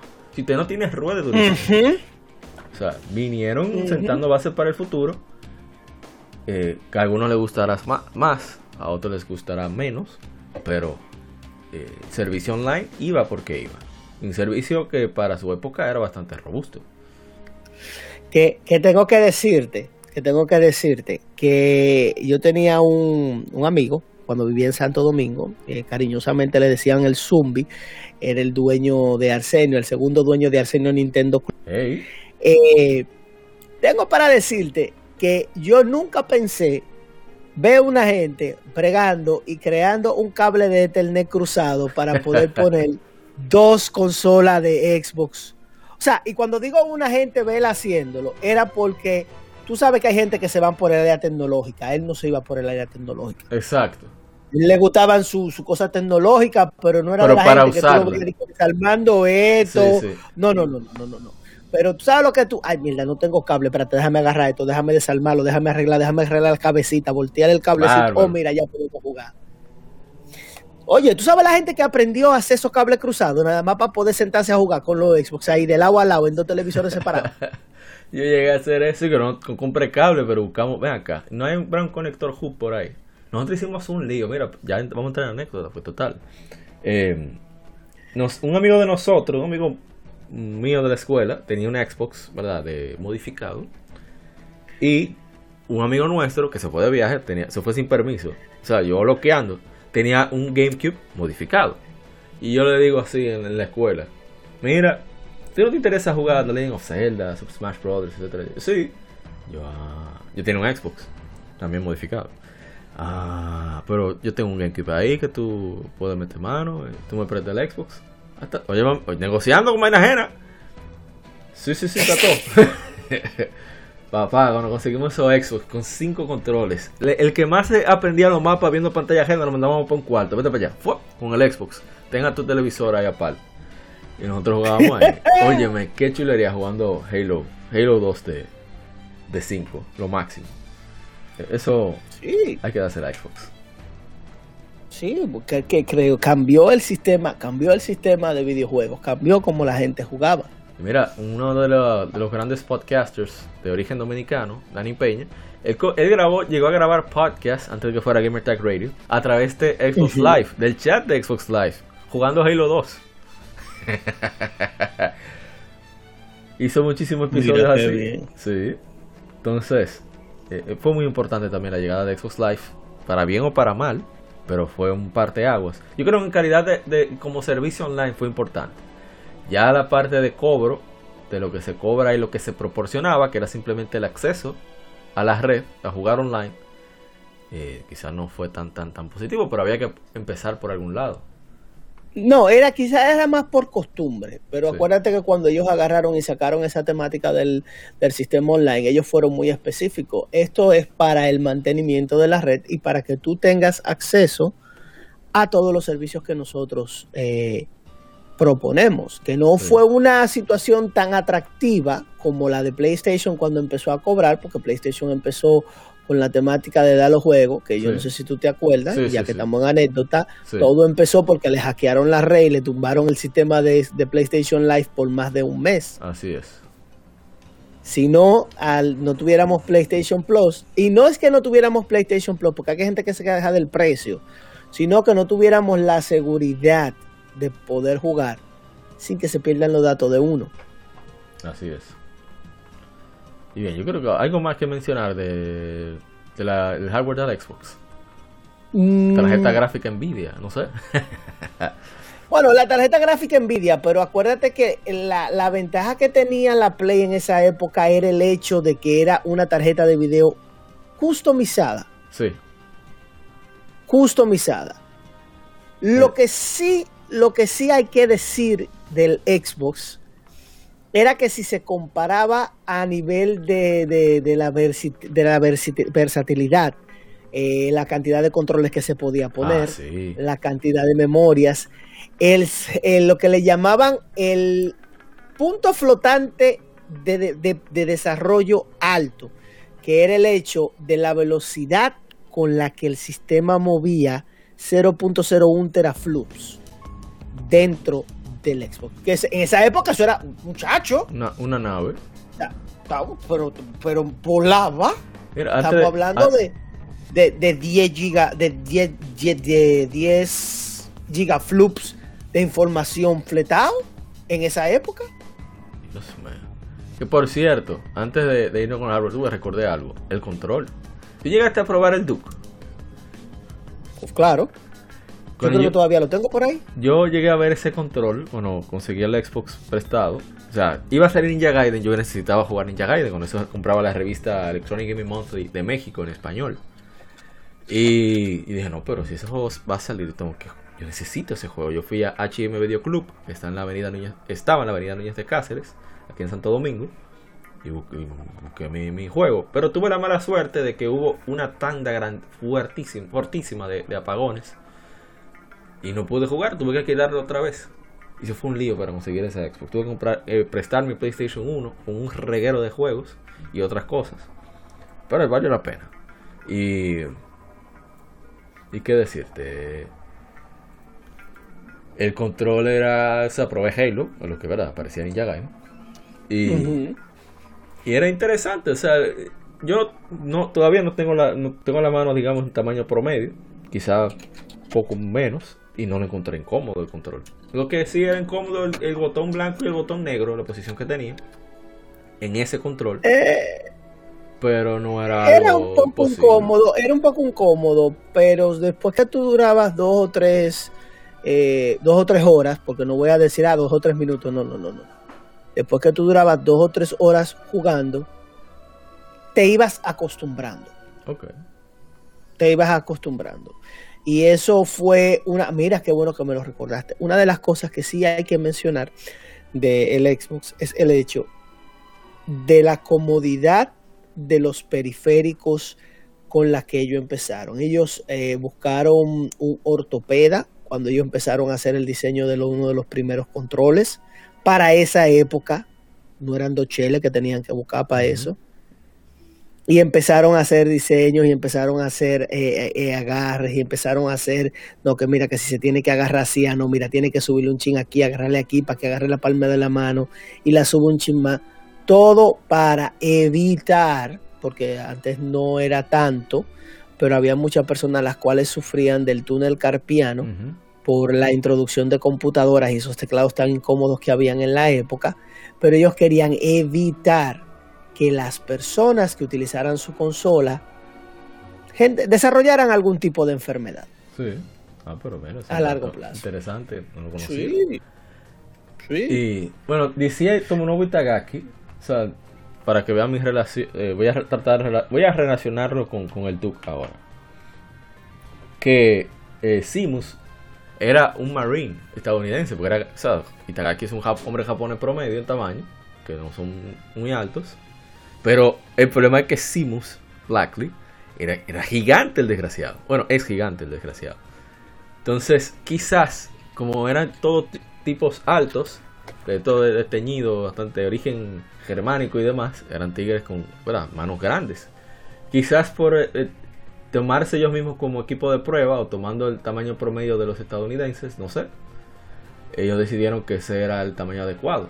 Al final, cuando iban a sacar la consola en Japón, que nunca pudo despegar en Japón, y lo más cerca que estuvo fue el Xbox 360, por unas exclusividades temporales que consiguieron. Eh, al final eh, le dijeron, "Eh, no papo, si tú sacas ese, ese aparato con ese control aquí, no te lo va a comprar ni tu mamá. Tú estás loco. E hicieron lo que llamaban el control japonés, que después llamaron control, controller S.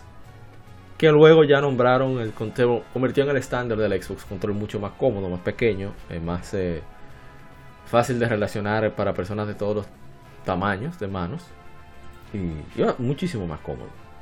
No era ya eh, utilizar un, un cuarto dedo para botones para alcanzar el blanco y el negro que era con lo que se apagaban y encendían las luces del casco de Master Chief se cambiaban el ah, yo me acuerdo yo me acuerdo o se cambiaba el tipo de granada en Halo. Bueno en fin eh, Que eh, era un cambio, era un cambio para la época. sí. Ellos se adaptaron eso hay que dárselas a ellos. Tuvieron la- el valor de decir no vamos ok vamos a cambiar. Vamos a arreglarlo mejor dicho. Entonces eh, podemos pasar ya a, a otras cosas. A hablar sobre lo, sobre lo de Japón creo que eso es muy importante ellos buscaron todas las formas como vieron muy pocas compañías se acercaron a ellos Capcom en pocas ocasiones por ejemplo lanzaron Onimusha llamaron una versión para Xbox Ginma Onimusha pero no salieron más según recuerdo no sé si por, eh, no hubo porque no hubo tantas ventas o por re- renegociaciones de Sony. Sony son unos criminales negociando. O sea, lo han dicho todas las compañías. ¿Se acuerdan del recuerdan el proyecto Titanfall? Que era exclusivo de Xbox. Ellos fueron, Sí. Sony fue a Under Remedy ese mismo año y le sacaron cálculos. Mira, nosotros vendimos esta cantidad de PlayStation 4 y si tú hubieras lanzado el juego solo como, como licenciatario, mira cuánto hubieras vendido. Por esa razón fue que se asociaron con EA y lanzaron Titanfall 2 en todos lados. Eso desgraciado de Sony.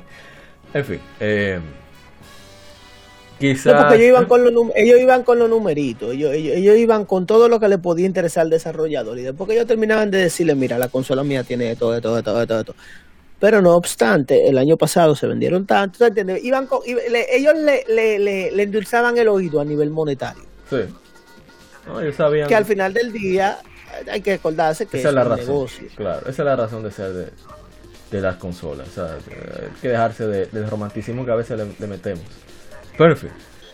El punto es que en Japón muchos pocos desarrolladores subieron a bordo. Esa negativa de, de Shinji Mikami por la respuesta del traductor de Simus Blackley. eh, al parecer se regó como la pólvora. Y quitando Sega, que tenía buenas relaciones con Microsoft, recuerda que lo comentamos en el último episodio también de quien pierda entrega. Eh, creo que es el segundo o tercero, la temporada 5. Yo no recuerdo ahora. Creo que fue el tercero. Ah, sí. Entonces, eh, comentamos sobre eso, que Sega y Microsoft desde la época del, Dreamcast tuvieron muy buena relación. Eh, de hecho, eh, cuando murió el Dreamcast, uno de los sistemas que más, apoyo recibió de Sega, perdón, sí, sí, más apoyo recibió de Sega, fue precisamente el Xbox, eh, inclusive como Jet Crime Radio, eh, eh, ¿cuál es más? Estoy tratando, Shenmue 2, Panzer Dragon Horta, etcétera, etcétera. O sea, muchos juegos salieron exclusivos de, de Sega para, para el Xbox. Que no sé normalmente no harían eso un desarrollador japonés. Lo hicieron. Y, y bueno, todavía el juego más vendido de Xbox en Japón, para que vean cómo son los japoneses, fue Dead or Alive Extreme.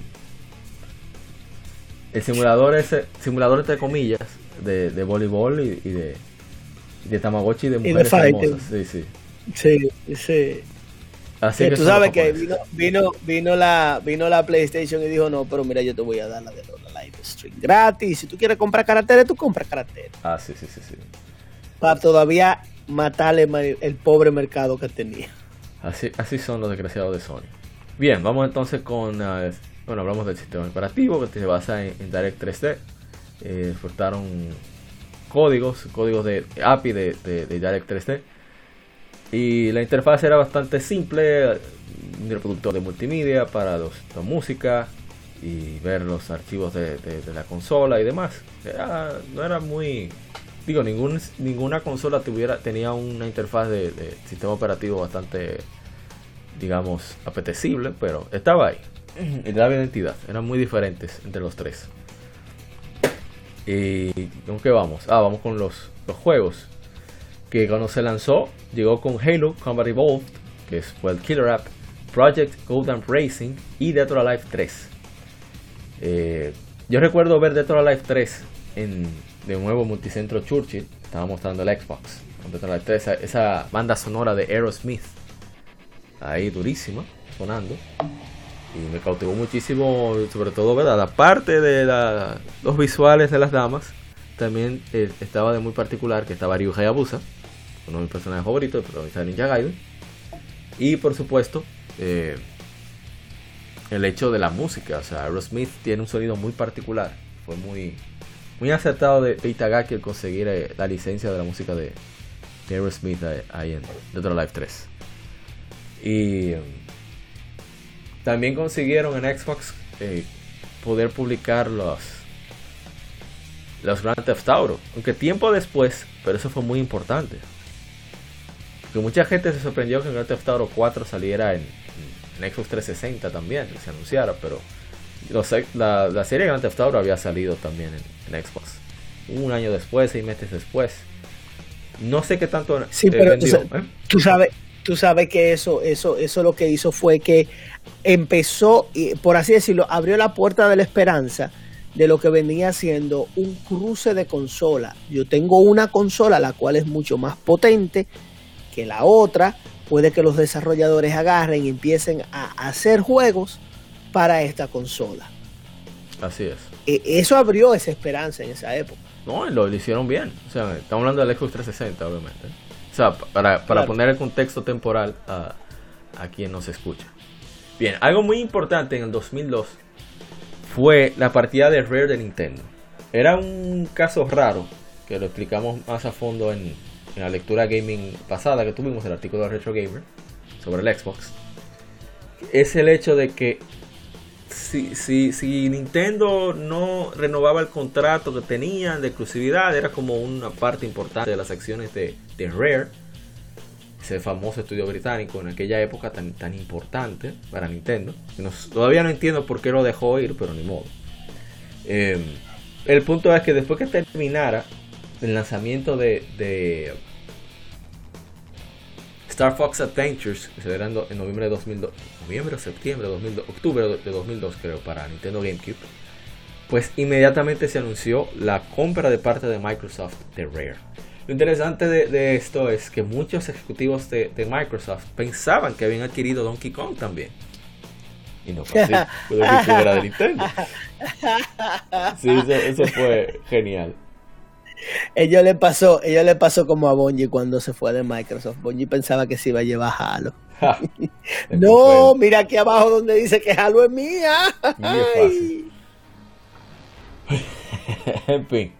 eh, Rare se de- comenzó a, a trabajar proyectos. Uno de ellos era pasar Cameo Elements of Power, que se anunció en la caja de Nintendo GameCube atrás. Los primeros GameCube tenían atrás el Cameo, aparte de Star Fox Adventures y Donkey Kong Racing, que también saldría de Rare, pero ese proyecto se canceló. El Donkey Kong se convirtió en el juego de Banjo Kazooie Butts and Notes. Banjo Kazooie. and Notes, creo que se llama, algo así. eh, para Que, Xbox 360. que eso es uno, eso, eso es otro juego que es underrated. que ellos no, bueno. ellos hicieron el juego, el juego fue muy bueno, eh, pero no sé, como que eh, ellos no quisieron seguir eh, apoyando la franquicia en ese sentido. Y el año Kazooie se podía haber vuelto, eh, no voy a decir la mascota de Microsoft, Pero, pero tenía un público en la juventud Sí, sí, ese sí. juego.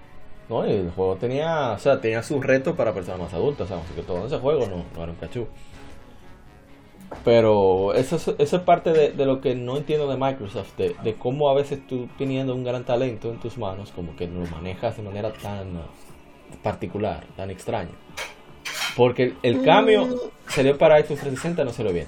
Conquer sí salió bien, el Live and Reload sí. para, para Xbox. Que de hecho el creador de Conquer lo leímos una vez. No sé si está en YouTube, porque lamentablemente perdimos los videos que teníamos en Facebook. Ese, el creador de Conquer está loco por hacer Conquer 2. Tiene el, el guion listo. Él está esperando eso. Que le den la aprobación. ¿Por qué no lo, ¿Y por qué no lo dejan? Microsoft es que sabe. Digo, es que en esta época, es que en esta época es muy difícil. Ah, sí, Porque acuérdate que una, una de las cosas, una de las cosas que tenía Conkers era el hecho de que Conkers ofendía a todo el mundo. A todos, por igual. en esa época. En esa época, Conkers era de los primeros juegos que tú a un hijo tuyo de 14 años tú no le dejabas jugar. No. En esa época. No, no. No se podía. Pero. Entonces- Ajá. ¿Qué te, qué te digo? O sea, eh, yo creo que no es tanto el manejo. Yo creo que eh, es que le pasa lo mismo que le pasan a compañías como Konami, como Capcom. Tienen buenos IP. Eh, pero si la compañía pierde la esperanza en el IP, eh, no hay forma de que la compañía lo Pero que diga. no- Aunque el IP tiene mucha gente esperando. Aunque no es tanto el IP, o sea, dejamos de lado el IP, es el talento. O sea, ellos dejaron ir a esa gente de, de, de Rare, los hermanos Stamper, por ejemplo. Que Exacto. fueron los fundadores de Rare. O sea, porque tú dejas ir a esa gente, porque no tratas de renegociar lo más posible. Porque solo el peso del nombre. que vamos, a vamos a negociar. Pierde un chin de dinero, va como Sony. ¿Tú sabes las veces que Sony ha perdido dinero? Uf, Por Bueno. quedarse con cierto estudio. ya lo sabes. Pero algo interesante es eh, precisamente en cuanto a juegos, todos esos elementos de hardware que mencionó, sobre todo Marcos ahorita, llevó a que varias compañías se aventuraran al mundo de la. No varias compañías, perdón, no dije mal, me parece mal. Varias franquicias llegaran por primera vez a consola. Tenemos el caso de, de los juegos de Star Wars, Knights of the Old Republic, que es excelente juego Ujú. Que viene el, el re- remake ahora para, para consolas y, y PC. También eh, la franquicia Elder Scrolls llegó a consolas a través de, de la Xbox por su parecido a la, plata- al- a la infraestructura de PC. Half-Life llegó a salir en, en Xbox también. O sea, fueron, bueno, salieron brincas antes, pero no es muy buen port, así que olvidemos de eso. La La misma StarCraft. La, Sí. la misma StarCraft. Salió en consola. Increíble.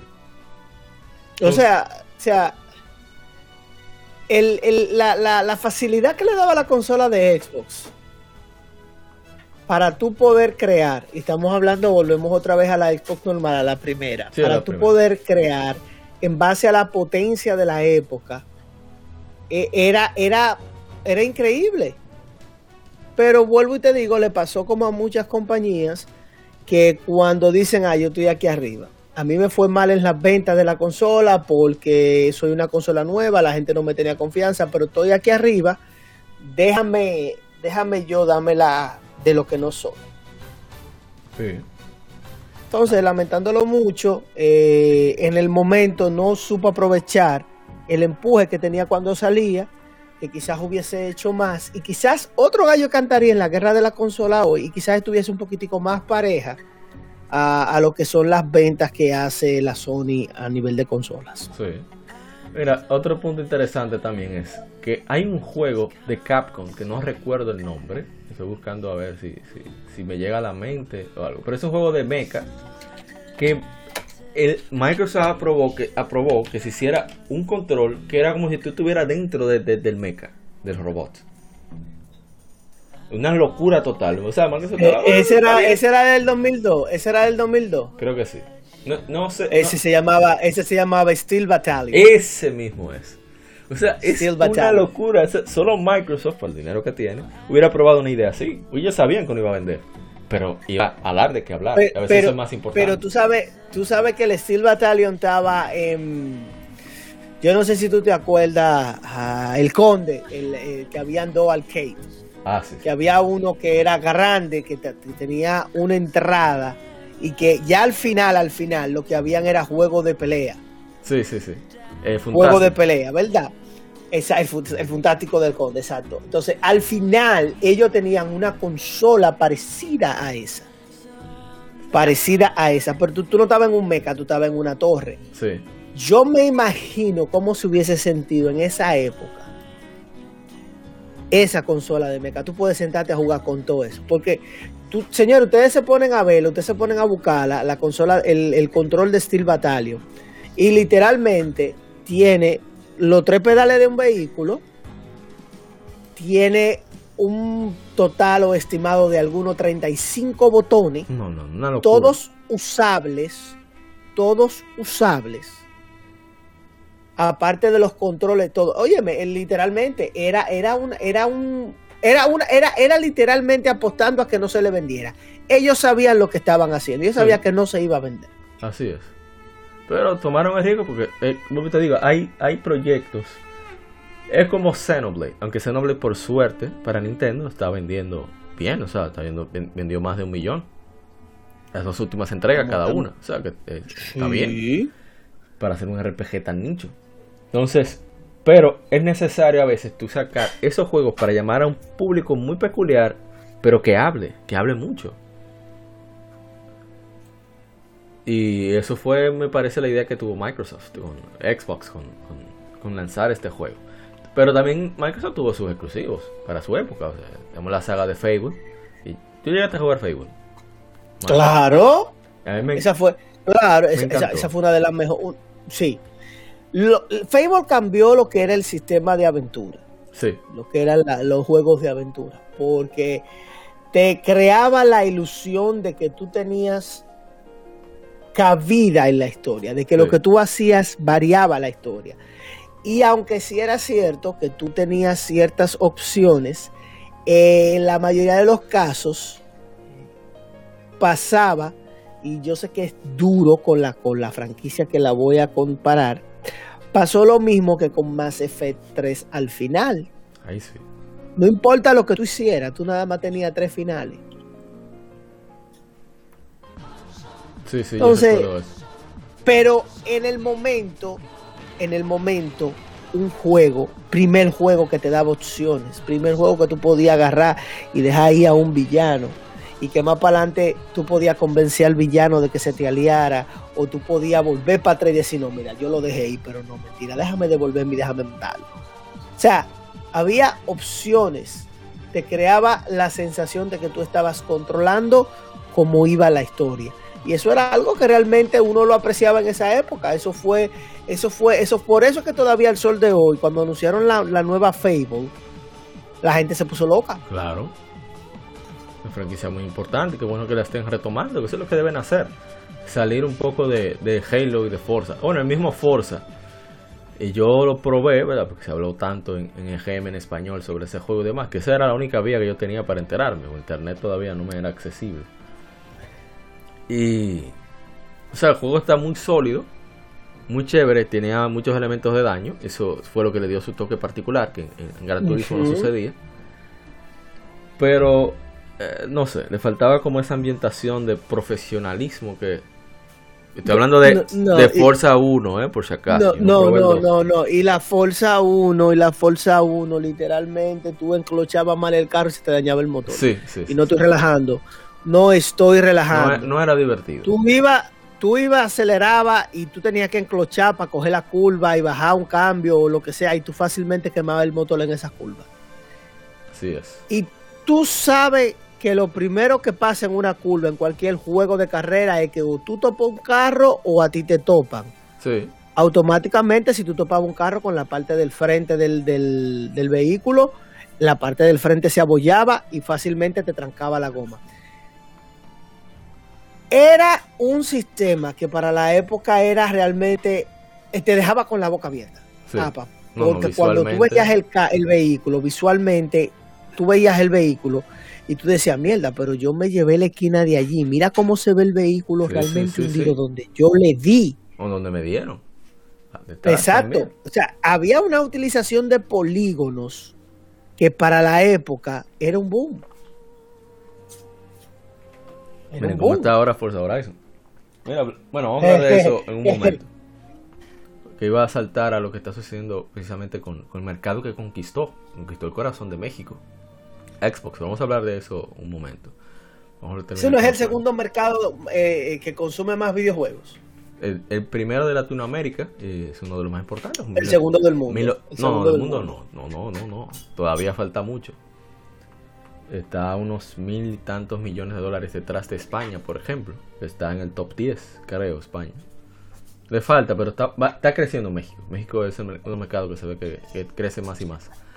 Pero otro más, Ninja Gaiden. Aquí me voy a desplayar yo. Cuando yo vi ese juego, como dije, lo vi en revista, dije, no, yo necesito jugar eso.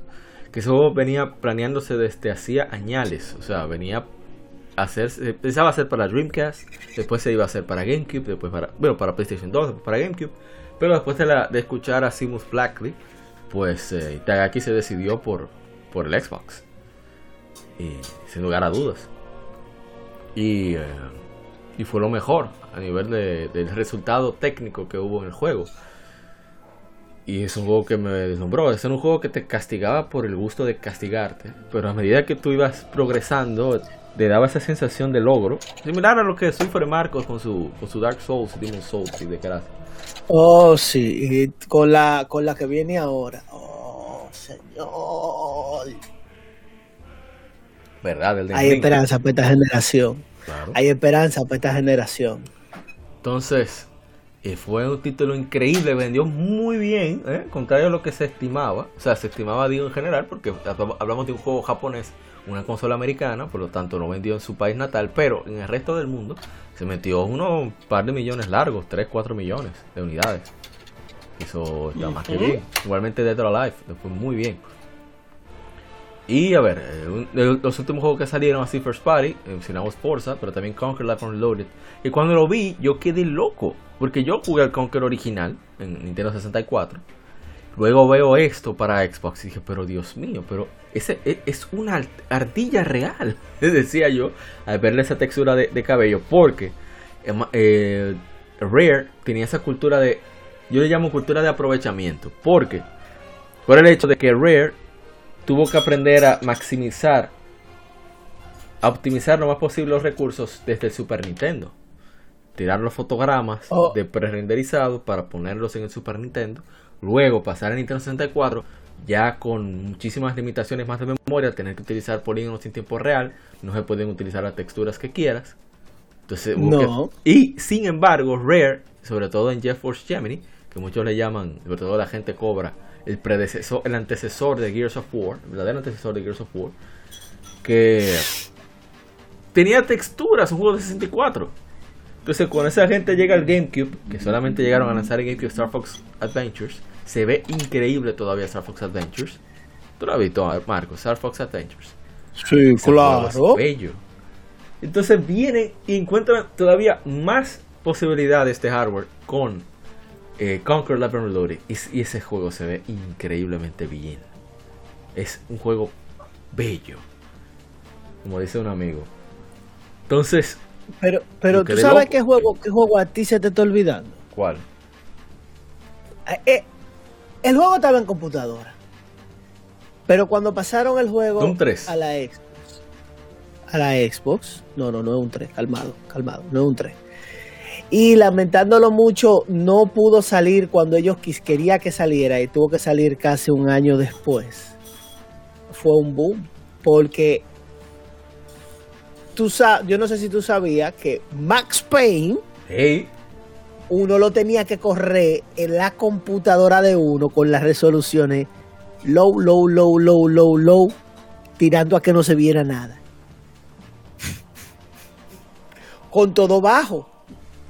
Cuando vienen en el 2001 para diciembre y tiran a Max Payne, óyeme, un juego que por así decirlo estaba no revolucionando, pero estaba creando una fórmula en lo que vienen siendo los shooters, que sacó en esa época un Metascore de 89, creo que fue. O sea, y acuérdate que en esa época se podía creer más o menos en los scores de los videojuegos. Sí, sí. No es como ahora que literalmente eh, le pagan a dos gente para que escriban un artículo y, le dan un ficherito por abajo de la mesa. Y hay compañías que tienen su preferencia. O sea, si es un Call of Duty, si es un Pokémon, si es un algún first party de algunos first party de Sony. Yo, si es de Naughty Dog, por ejemplo. Yo me voy a, yo me voy a ir un chisme para allá. Yo me voy a, yo me voy a un pache. O sea, no me he pasado yo, te, te vas a pasar tú. Me voy a pasar yo. No es que la compañía tienen preferencia.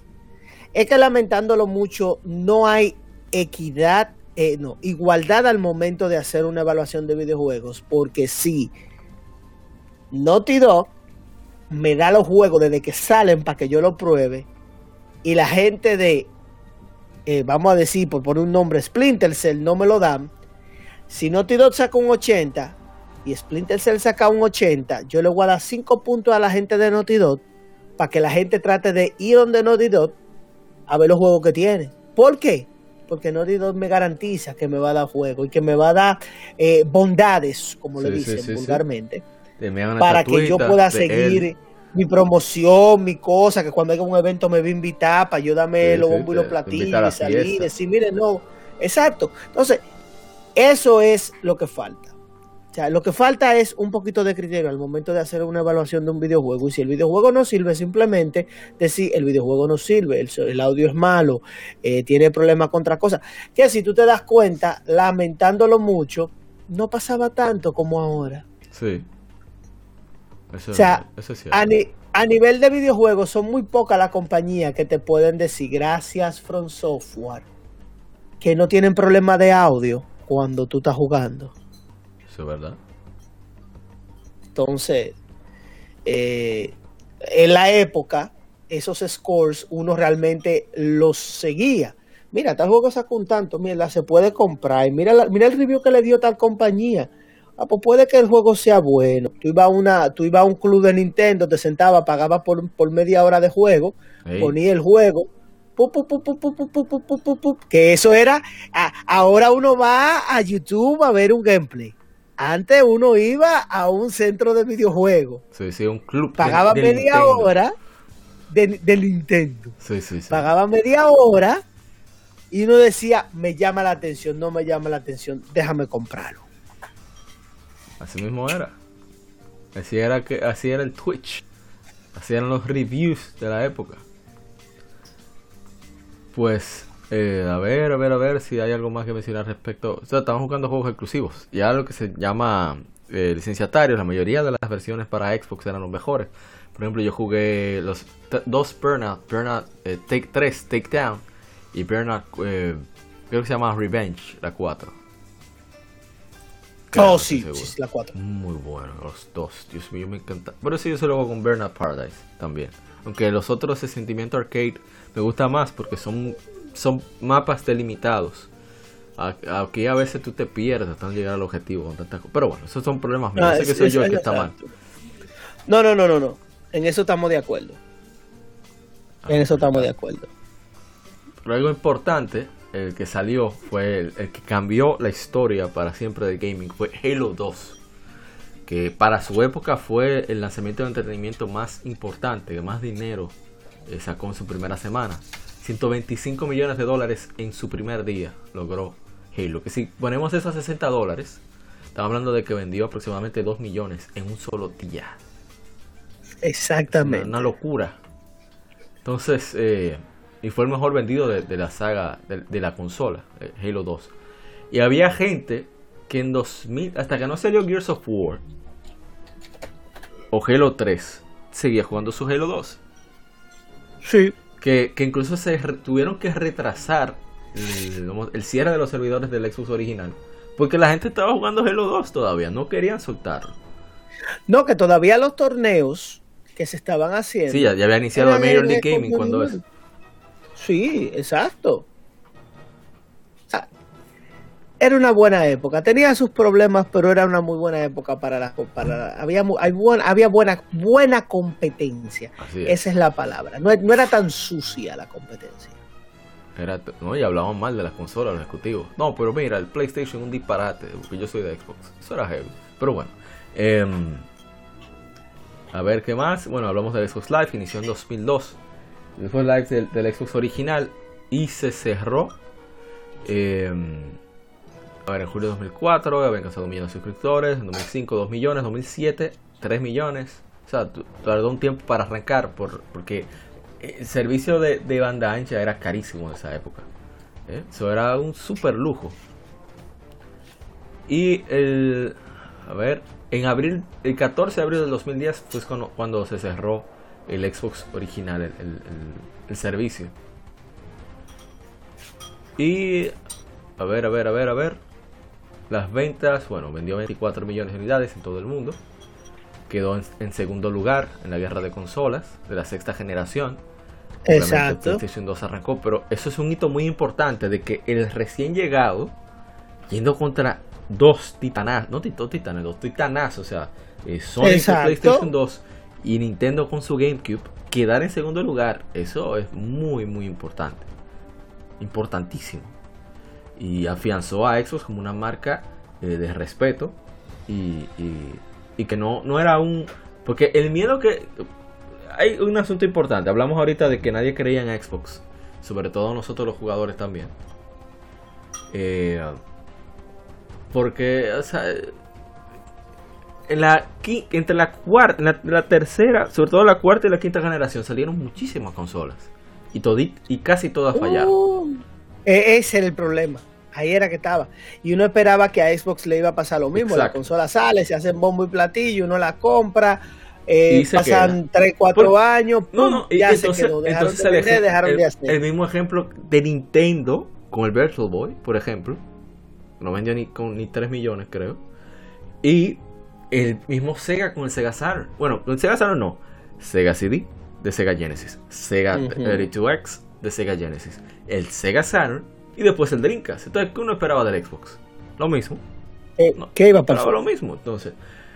Pero también los desarrolladores no confiaban en Xbox y las editoras porque Microsoft tenía la, una Microsoft tenía la fama de Google cuando eso.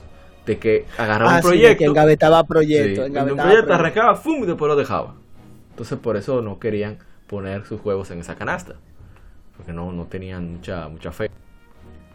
No obstante, no obstante, eh, el Xbox eh, maquinó. O sea, modificado o sin modificar. Yo, por ejemplo, te voy a ser sincero. En esa época, una época de mucha olla, mucha olla. Olla en nuestro país quiere decir eh, poco dinero. El Xbox fue como yo pude probar muchos juegos de Super Nintendo, por ejemplo. Yo me acuerdo, yo me acuerdo que el Xbox mío me llegó a la mano un 22 de mayo. Y antes del próximo mes, ya había un chip adentro del mío, con un disco duro más grande, con muchos juegos adentro. Con máximo. Mira, estoy viendo ahora Blinks. Uh, ¿Cómo se llama? Blinks. ese gato, un gato, ese de gato ahí que viajaba por el tiempo, que el juego se veía muy bien y tenía un gameplay sólido de aventura y plataformas que creo que podía explotarse un poco. tenía mucho potencial, pero eh, quizás no vendió lo esperado también. Y. Ah, bueno, así porque tú lo conociste, te, lo trajeron. Mayo de no, no, si, si, tú supieras que en el, en el caso mío, eh, yo estaba en la universidad eh, y había una presentación de Microsoft, como yo estudiaba ingeniería en sistemas en esa época, Oh. Y el profesor de nosotros nos obligó a ir a la presentación. Aquí fue. Eh, allá fue, Exacto. Eh, no, no, allá en, Santo Domingo, en APEC. En oh. Sí. Nosotros fuimos a la presentación de Microsoft y yo estoy jodiendo con un amigo mío y yo le digo, loco, empieza a hacerle preguntas de Linux al tipo de Microsoft. Pero por joder. Y de repente nos quedamos en la presentación, a la siguiente presentación, porque eran como dos presentaciones, una para estudiantes y una para desarrolladores. Entonces, Cuando pasaron a la presentación de desarrolladores, nosotros nos quedamos porque nos, llamó la atención de lo que estaban hablando. Tú sabes, uno estaba en el área y uno quería conocer un poquito más de lo que venía.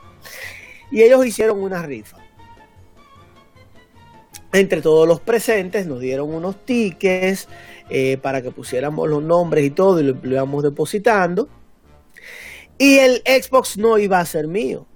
Pero hubo una persona que estaba en la presentación que la llamaron porque el profesor quería que se entregara un proyecto en ese momento.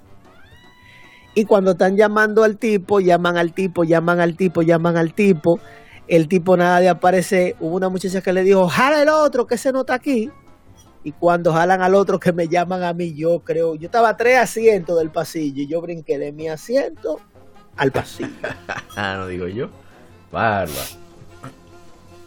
Eso sí, duraron seis meses para dármelo. Bueno, pero te lo dieron. Pero me lo dieron. Algo es algo. Ah, mira, hay no, otro- claro. un par de juegos que salieron originalmente en Xbox, que ahora están disponibles en otras plataformas, porque salieron en esa misma generación en otras plataformas. Psychonauts se hizo para Xbox originalmente. Ya. Muy buen juego. Sí. Muy particular, bien sólido, y muy divertido. Yo me reí bastante lo poco que he jugado. Yo no lo conocía, en verdad. Pero, pero qué, qué buen juego. Sea, eh, eh, está muy chévere. Fíjate a probarlo, Psychonauts. A ver, por ahí viene la, la parte 2. Vamos Sí. a ver si, si probamos la Creo que salió ya. la. Creo que salió. Está en todas las plataformas. eh, Psychonauts 2 también. Vamos a ver Eh, cómo viene el Viernes Negro. Hay otro también que ese lo probé porque hicieron un remaster para PlayStation Vita. De hecho, lo dieron en el Plus. Lamentablemente no se puede, no puedo jugarlo en streaming porque no es compatible por alguna extraña razón, como siempre, no es compatible con PlayStation TV. Pero qué se va a hacer. El asunto es que el juego es muy muy sólido. Si ven Xbox, se llama Oddworld, Oddworld Stranger's Wrath.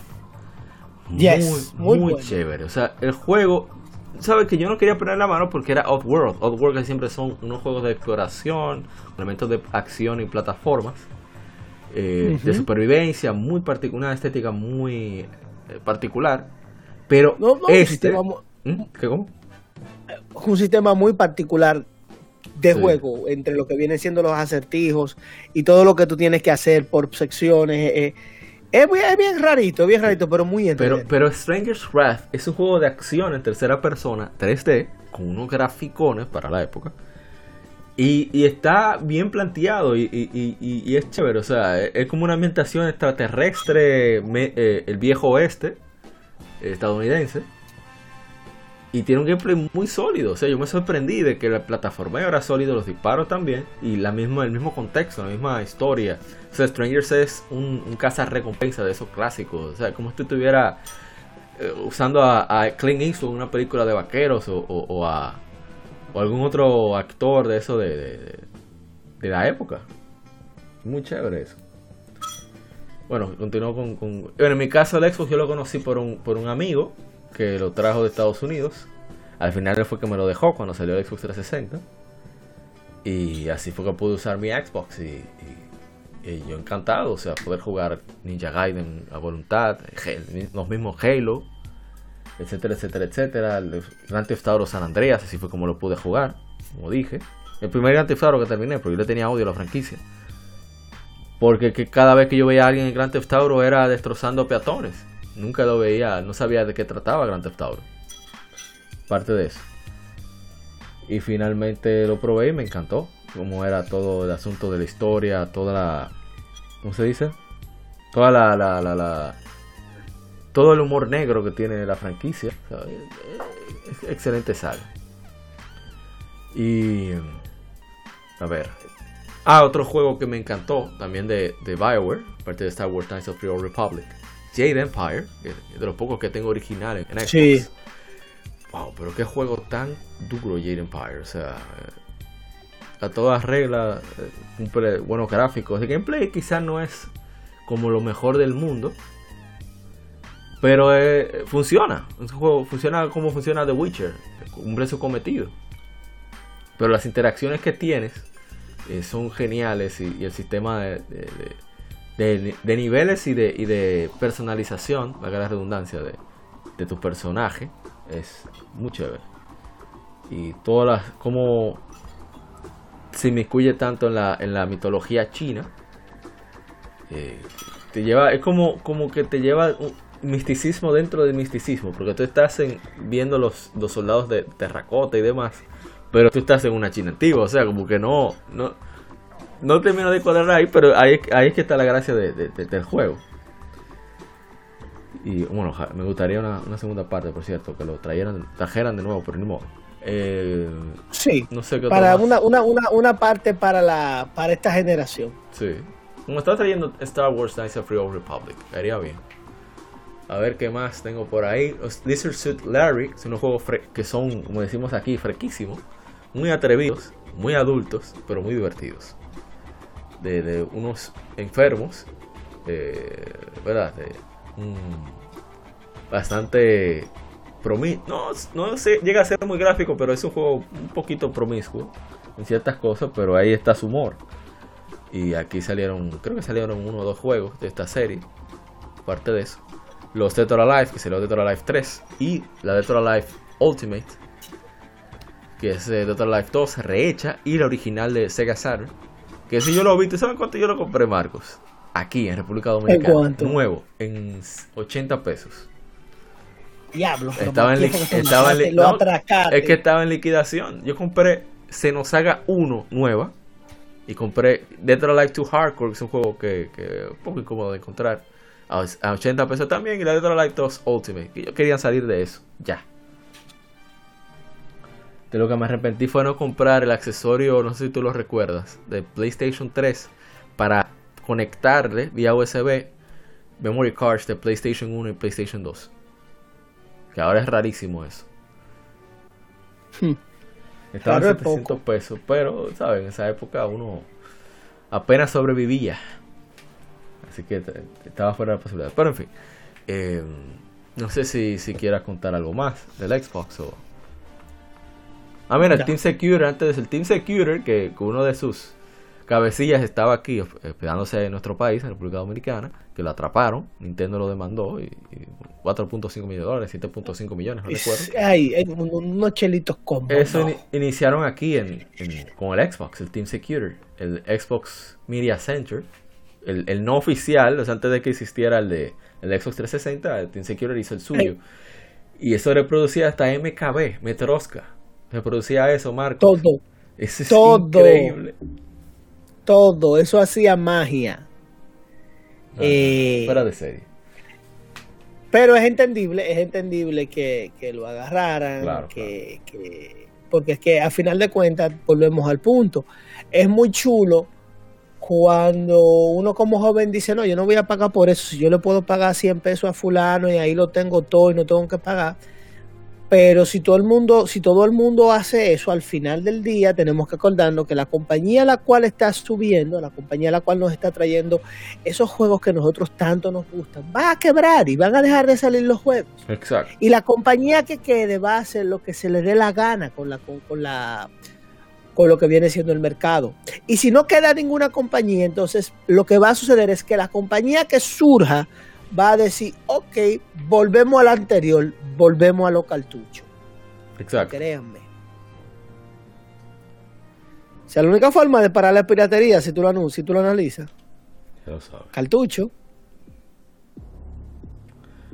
Pero, en fin, eh, no sé si quieres contar algo más del Xbox. Estoy tratando de recordar. Ah, bueno, hay tengo anécdotas con Halo 2, por ejemplo, que le he contado. Que una de esas jugando el cooperativo, eso fue algo de lo que me, me encantó de Xbox, eh, que tenía eh, Halo, que era cooperativo. Pues jugaba con un amigo que no era tan. No habilidoso, sino que no había jugado mucho la, la serie de Halo. Y, y estamos ahí fajados, jugándolo en una dificultad un poco mayor, disparando como los desgraciados. Y de repente me dice mi amigo, mi amigo es, eh, mi amigo Chilo Cero, voy a seguirlo en Twitch, y dice, eh, Apa, tú tienes una vaina brillante en tu cabeza. Yo, ¿cómo una vaina brillante? Sí, como que, boom, habían pegado una granada de esas que son plasma. Y el desgraciado pensaba que era algo. Game over, ahí mismo. Era, era, eran buenos recuerdos. La, la, la, eh, eso sí, eso sí yo tra eso sí yo me quedé con, con el Xbox. Eh, aunque sí ahora mismo tenemos un sistema de multiplayer bastante amplio, donde ya literalmente tú conectaste con una gente que está en la otra parte del mundo, en la otra orilla del mundo, como dicen, no es un problema.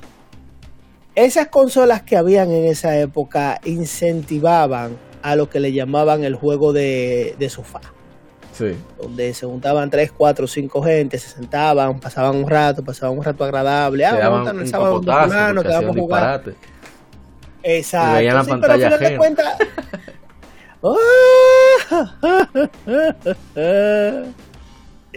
Eso era lo que uno quería matar rápido. antes de que. Mira, el, el tema México, que creo que es muy importante. Que de alguna manera según estaba escuchando varios podcasts como La Taberna Naranja, eh, historias de, de Karki, uno de los, el editor en jefe de, de EGM en español, EGM México, etcétera, etcétera. Eh, Xbox comenzó a trabajar México desde el, momento de elaboración de la consola. O sea, las primeras consolas de Xbox se hacían en Tijuana, en México.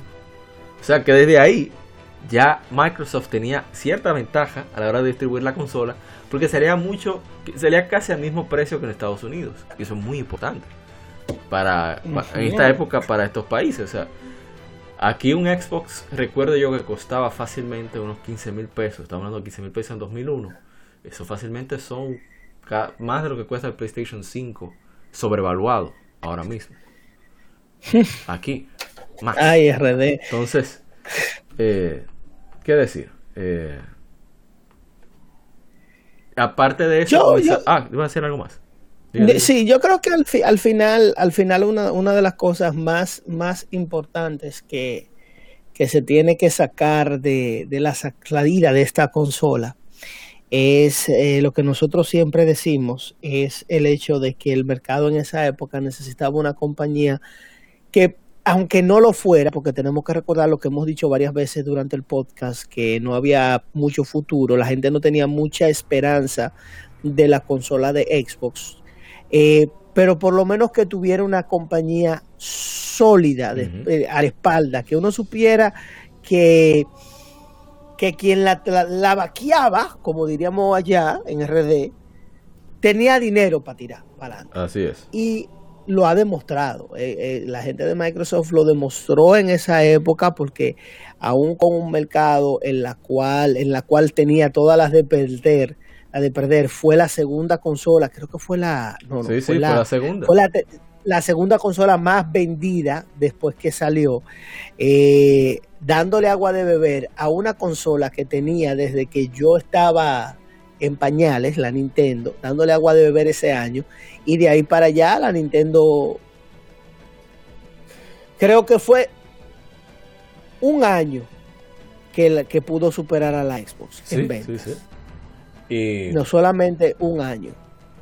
Yo que recordé, eso me, me, me, ¿verdad? Eso es lo bueno de estas conversaciones con, con personas así como mi hermano Marcos de Quien Pierde Entrega, que me, me trajo a la mente algo que dije en otro podcast, bueno, no sé si es podcast, canal que se llama Generación Z80, que son ex editores o, ex, digamos, eh, escritores de revistas de videojuegos españolas, eh, que cuenta uno de ellos que estuvieron en el E3 y ellos, oye, estaban igual que todo el mundo, Microsoft, ¿qué hacer Microsoft con, con consolas de videojuegos?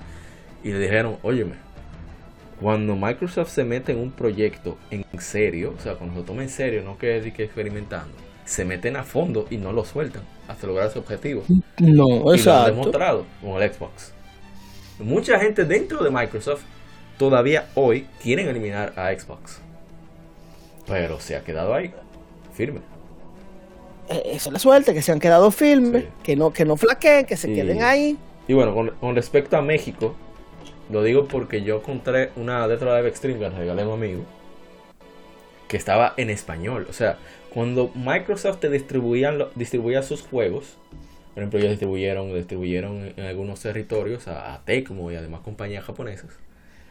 La caja, el instructivo, venían en español, pero no en español, no, no. En español latinoamericano. Y dirán, ah, gran cosa, estamos en 2021. Señores, hace 20 años eso no era común.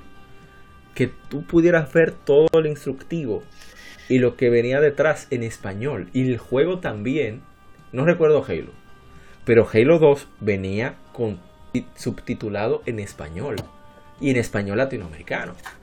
Antes, que si veían en español era el de España. Exactamente, que eso era algo que era, como tú lo acabaste de decir, en esa época era muy raro. Una de las cosas por las cuales, y hay mucha gente que quizás pueda, pueda eh, entender el sentimiento, eh, una de las, de las situaciones por las cuales yo aprendí a leer inglés rápido era porque yo jugaba Final Fantasy 3 y yo tenía que leer lo que decían y tenía un diccionario al lado. ¿Tú te acuerdas del diccionario amarillo ese que le daban a uno de inglés? Sí, sí, sí, sí. Uno de esos yo tenía. No, era HIT, ¿no? HIT, exacto, que yo me, yo me sentaba ah, mira, yo no entiendo qué es lo que dice allá, me busqué en el diccionario. mira, esta palabra significa esto, aquella dice esto. Tiene que ser esto. Que a, a, final de cuentas, a final de cuentas, era difícil que una compañía se pusiera a hacer un juego en más de un idioma. No había beneficio. Así es. Ahora, cuando ya tú tienes una, un, grupo de personas tan grande, Exacto. Como en esa época. O sea, ya tú te das cuenta, no, espérate, nosotros tenemos un mercado, el, mercado español y tenemos el mercado eh, de México, el mercado de América Latina. Nosotros podemos hacer, porque todavía hasta esa época nuestro mercado no se consideraba, porque señores, nosotros le damos duro a la piratería. Ah, para que sepa se les amodura la piratería, los juegos la compañía lo compraban y la compañía no lo podían vender muchas veces porque ya uno lo por allá encontraba una gente que, ah no, yo lo tengo, yo tengo una copia, véndame tanto. Así es, muchos estudios que han, que han cerrado lamentablemente por esa misma situación. Entonces, eh, México, ellos cultivaron a México desde ese detalle, que ahora puede ser insignificante, pero que es tan, tan importante, hasta poner comerciales. O sea, eh, anuncios impresos en revistas, en español, de Xbox, eh, presentaciones de juegos también. En el Nintendo los hacía, pero no lo hacía, obviamente. No es lo mismo que el representante de Nintendo haga una presentación en México que Microsoft haga una presentación de Xbox en México. Es otra cosa completamente diferente. estamos hablando de que es la misma empresa madre. De hecho, Xbox tenía un presidente para México, un exclusivo dedicado al mercado mexicano. Y, y, ahí, ahí están los resultados. ¿Dónde se hizo el XO 2020? En la Ciudad de México. No, 2020 era, 2019. Hizo en la Ciudad de México. Mm. ¿Dónde, ¿Dónde, es Forza Horizon el, el, último? ¿Cuál es el 6? Yo ni sé ya cuál es. Bueno, el, último. No, el, el, el, de ahora es en México. Es en México. Los mexicanos. Oye, yo estoy en grupos de PlayStation de México y de Nintendo y están hablando del Forza Horizon. Por eso, porque que se ganaron ese mercado. Y así como se trabaja un mercado. Y hay que darle su enhorabuena a, Microsoft por tener esa visión. ¿Tú sabes de hecho ellos hicieron en Brasil? ¿Sabes que Brasil tiene unos... que por eso los precios absurdos que tenía PlayStation 4, como 1.400 dólares. El equivalente. ¿Qué hizo Microsoft? Microsoft agarró y dijo, ok, vamos a resolver ese problema. La, la ley dice que eh, lo que se importe a Brasil va a tener altos impuestos y, y etcétera, etcétera. Ok. Ellos instalaron una, una fábrica para manufacturar ensambladora. una ensambladora allá en Brasil. Ya se no, una, es una ensambladora. Ellos, ellos no están literalmente, ellos no están manufacturando, ellos están literalmente entrando insumos, ensamblándolos allá y vendiéndolos directamente allá. Y ya, por más resuelto. Porque Brasil, San México, Brasil está ahí mismo en México en consumo. Entonces, eso es así. Y ya también algo importante, no recuerdo en Xbox original, pero es parte de los logros de la marca, en mi opinión, que, que merece resultar los primeros que comenzaron a introducir doblaje para Latinoamérica en su juego, doblaje, eso, no subtítulos, doblaje para, fue Xbox. O sea, cuando yo mm, vi Gears of War, o sea, de acuerdo, es Xbox 360, pero cuando yo vi Gears of War, yo quedé loco, yo, Dios mío, estoy escuchando a Goku, a Piccolo, a Vegeta, oh Dios, era un juego, Dios mío, yo no sabía qué hacer. Por eso duré tanto para la parte de la olla duré tanto para decidirme entre Xbox 360 y PlayStation 3 porque eso me interesaba. Por eso. Eh, vuelvo y te digo, la eh, eh, y eso mismo creó la competencia que hizo que Sony y dijera, no, espérate, pero yo tengo que tratar de hacer algo, yo no puedo seguir así, vamos a tratar de incentivar, vamos a tratar de incentivar eh, las compañías a hacer eh, las traducciones en otros idiomas. Claro. No, y se vio el reflejo, o sea, es cierto que Uncharted 3 tuvo un doblaje no muy bueno, pero The Last of Us, eh, Uncharted 4, God of War, de hecho... Eh, no, y la, oye, y la misma y la misma The Last of Us 2. Aunque quizás a nosotros no nos guste el hecho de que se volvieron demasiados progres, eh, pero hay que ser sincero en algo, el sistema que utilizaron para el doblaje no pierde no pierdes. Uno sabe que normalmente cuando se hace un doblaje hay cositas como que se dicen que el personaje como que no cuadran porque ellos intentan eh, tratar de machar el movimiento y, esto no. Ahora con toda la tecnología que tienen ya eso lo arreglan. Mira, Solo de menos. Mi hermano Ishidori de, de Modo 7 Podcast dice que The Last of Us está mejor en el doblaje latino que en el original en inglés. Ya tú sabes. No estoy diciendo que tengas razón, pero te estoy diciendo que ha llegado a ese nivel de calidad. Que hay gente que considera eso. Ah, pero ahorita la bajo y la, la, pruebo en español, a ver. Oye, si no es por. O sea, la Sofos 1. pero si no arranca Microsoft con subtitular Halo en español latino, no pasa No arrancan las otras compañías. Exactamente. Entonces, eso es lo importante, eh, que Microsoft ha sabido arrancar.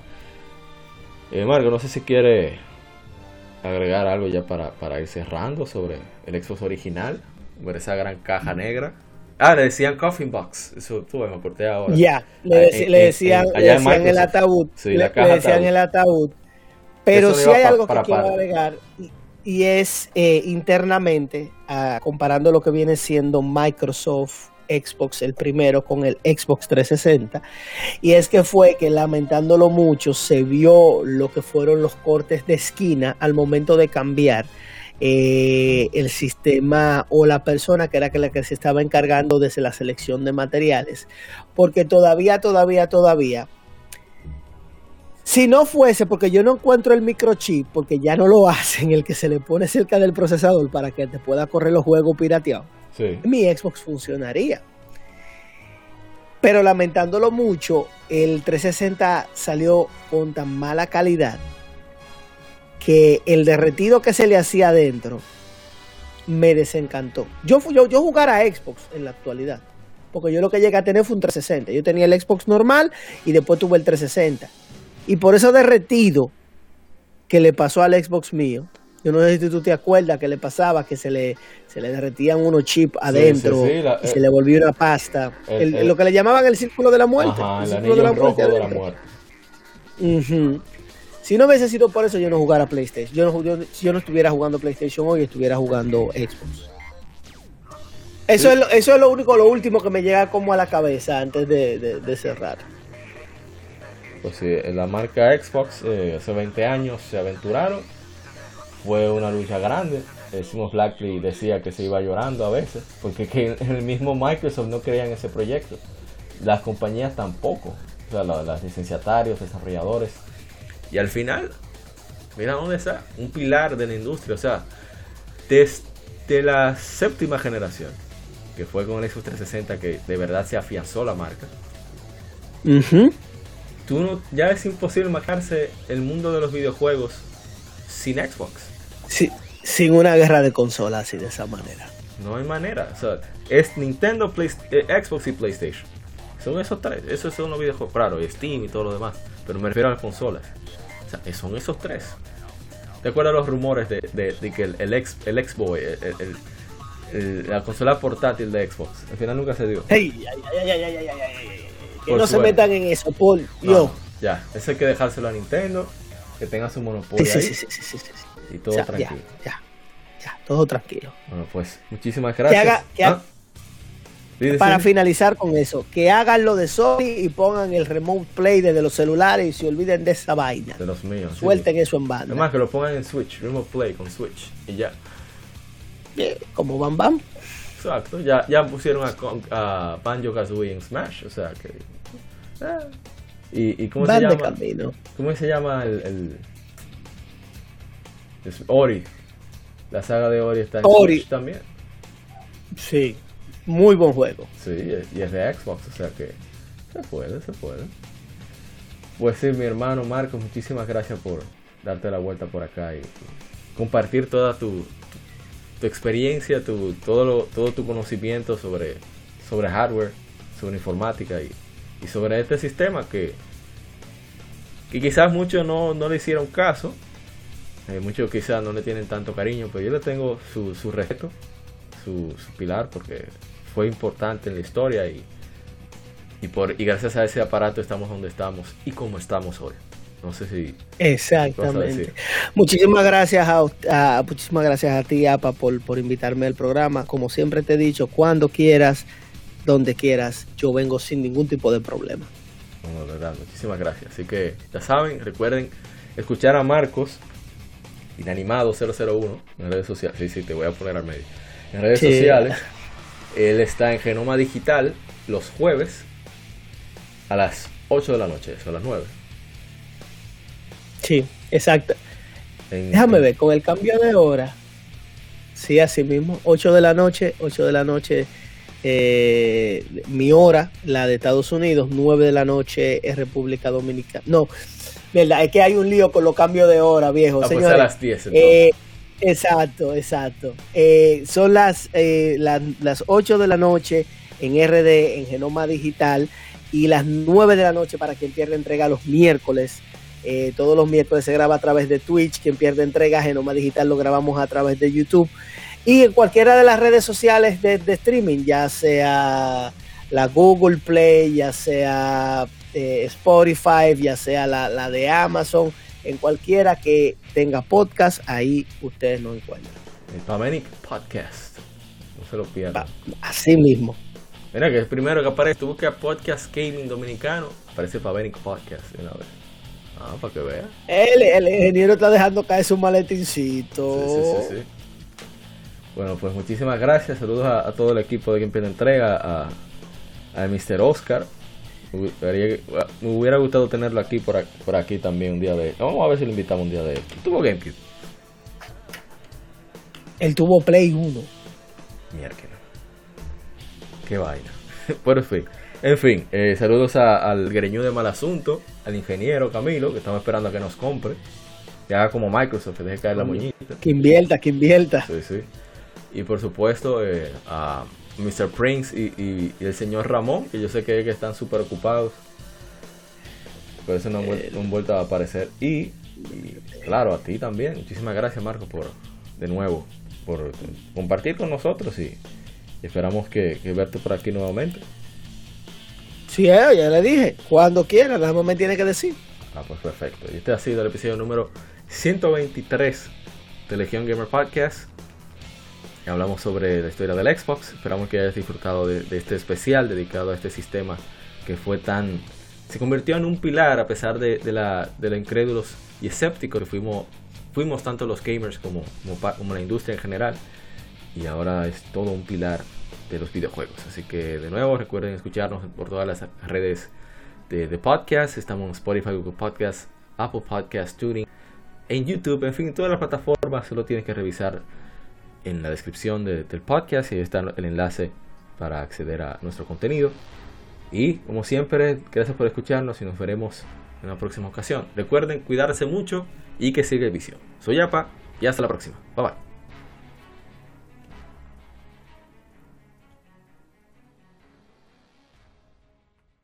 Somos Legión, somos gamers. Legión Gamer Podcast, el gaming nos une. Un podcast diferente para gamers únicos noticias interesantes, historia del gaming y mucho más para mantenerte al tanto del actual como del pasado. Porque todos jugamos, el gaming nos une. Estamos disponibles en iTunes, TuneIn, Spotify, iTunes y demás plataformas de audio. Perfecto para escucharnos mientras subes niveles, buscas un objeto específico o practicas para dominar esa jugada devastadora. Recuerda seguirnos en Facebook, Twitter e Instagram como Legion Gamer para que compartas con nosotros y seas parte de la legión de gamers únicos. Gracias por escucharnos y te esperamos para el próximo episodio.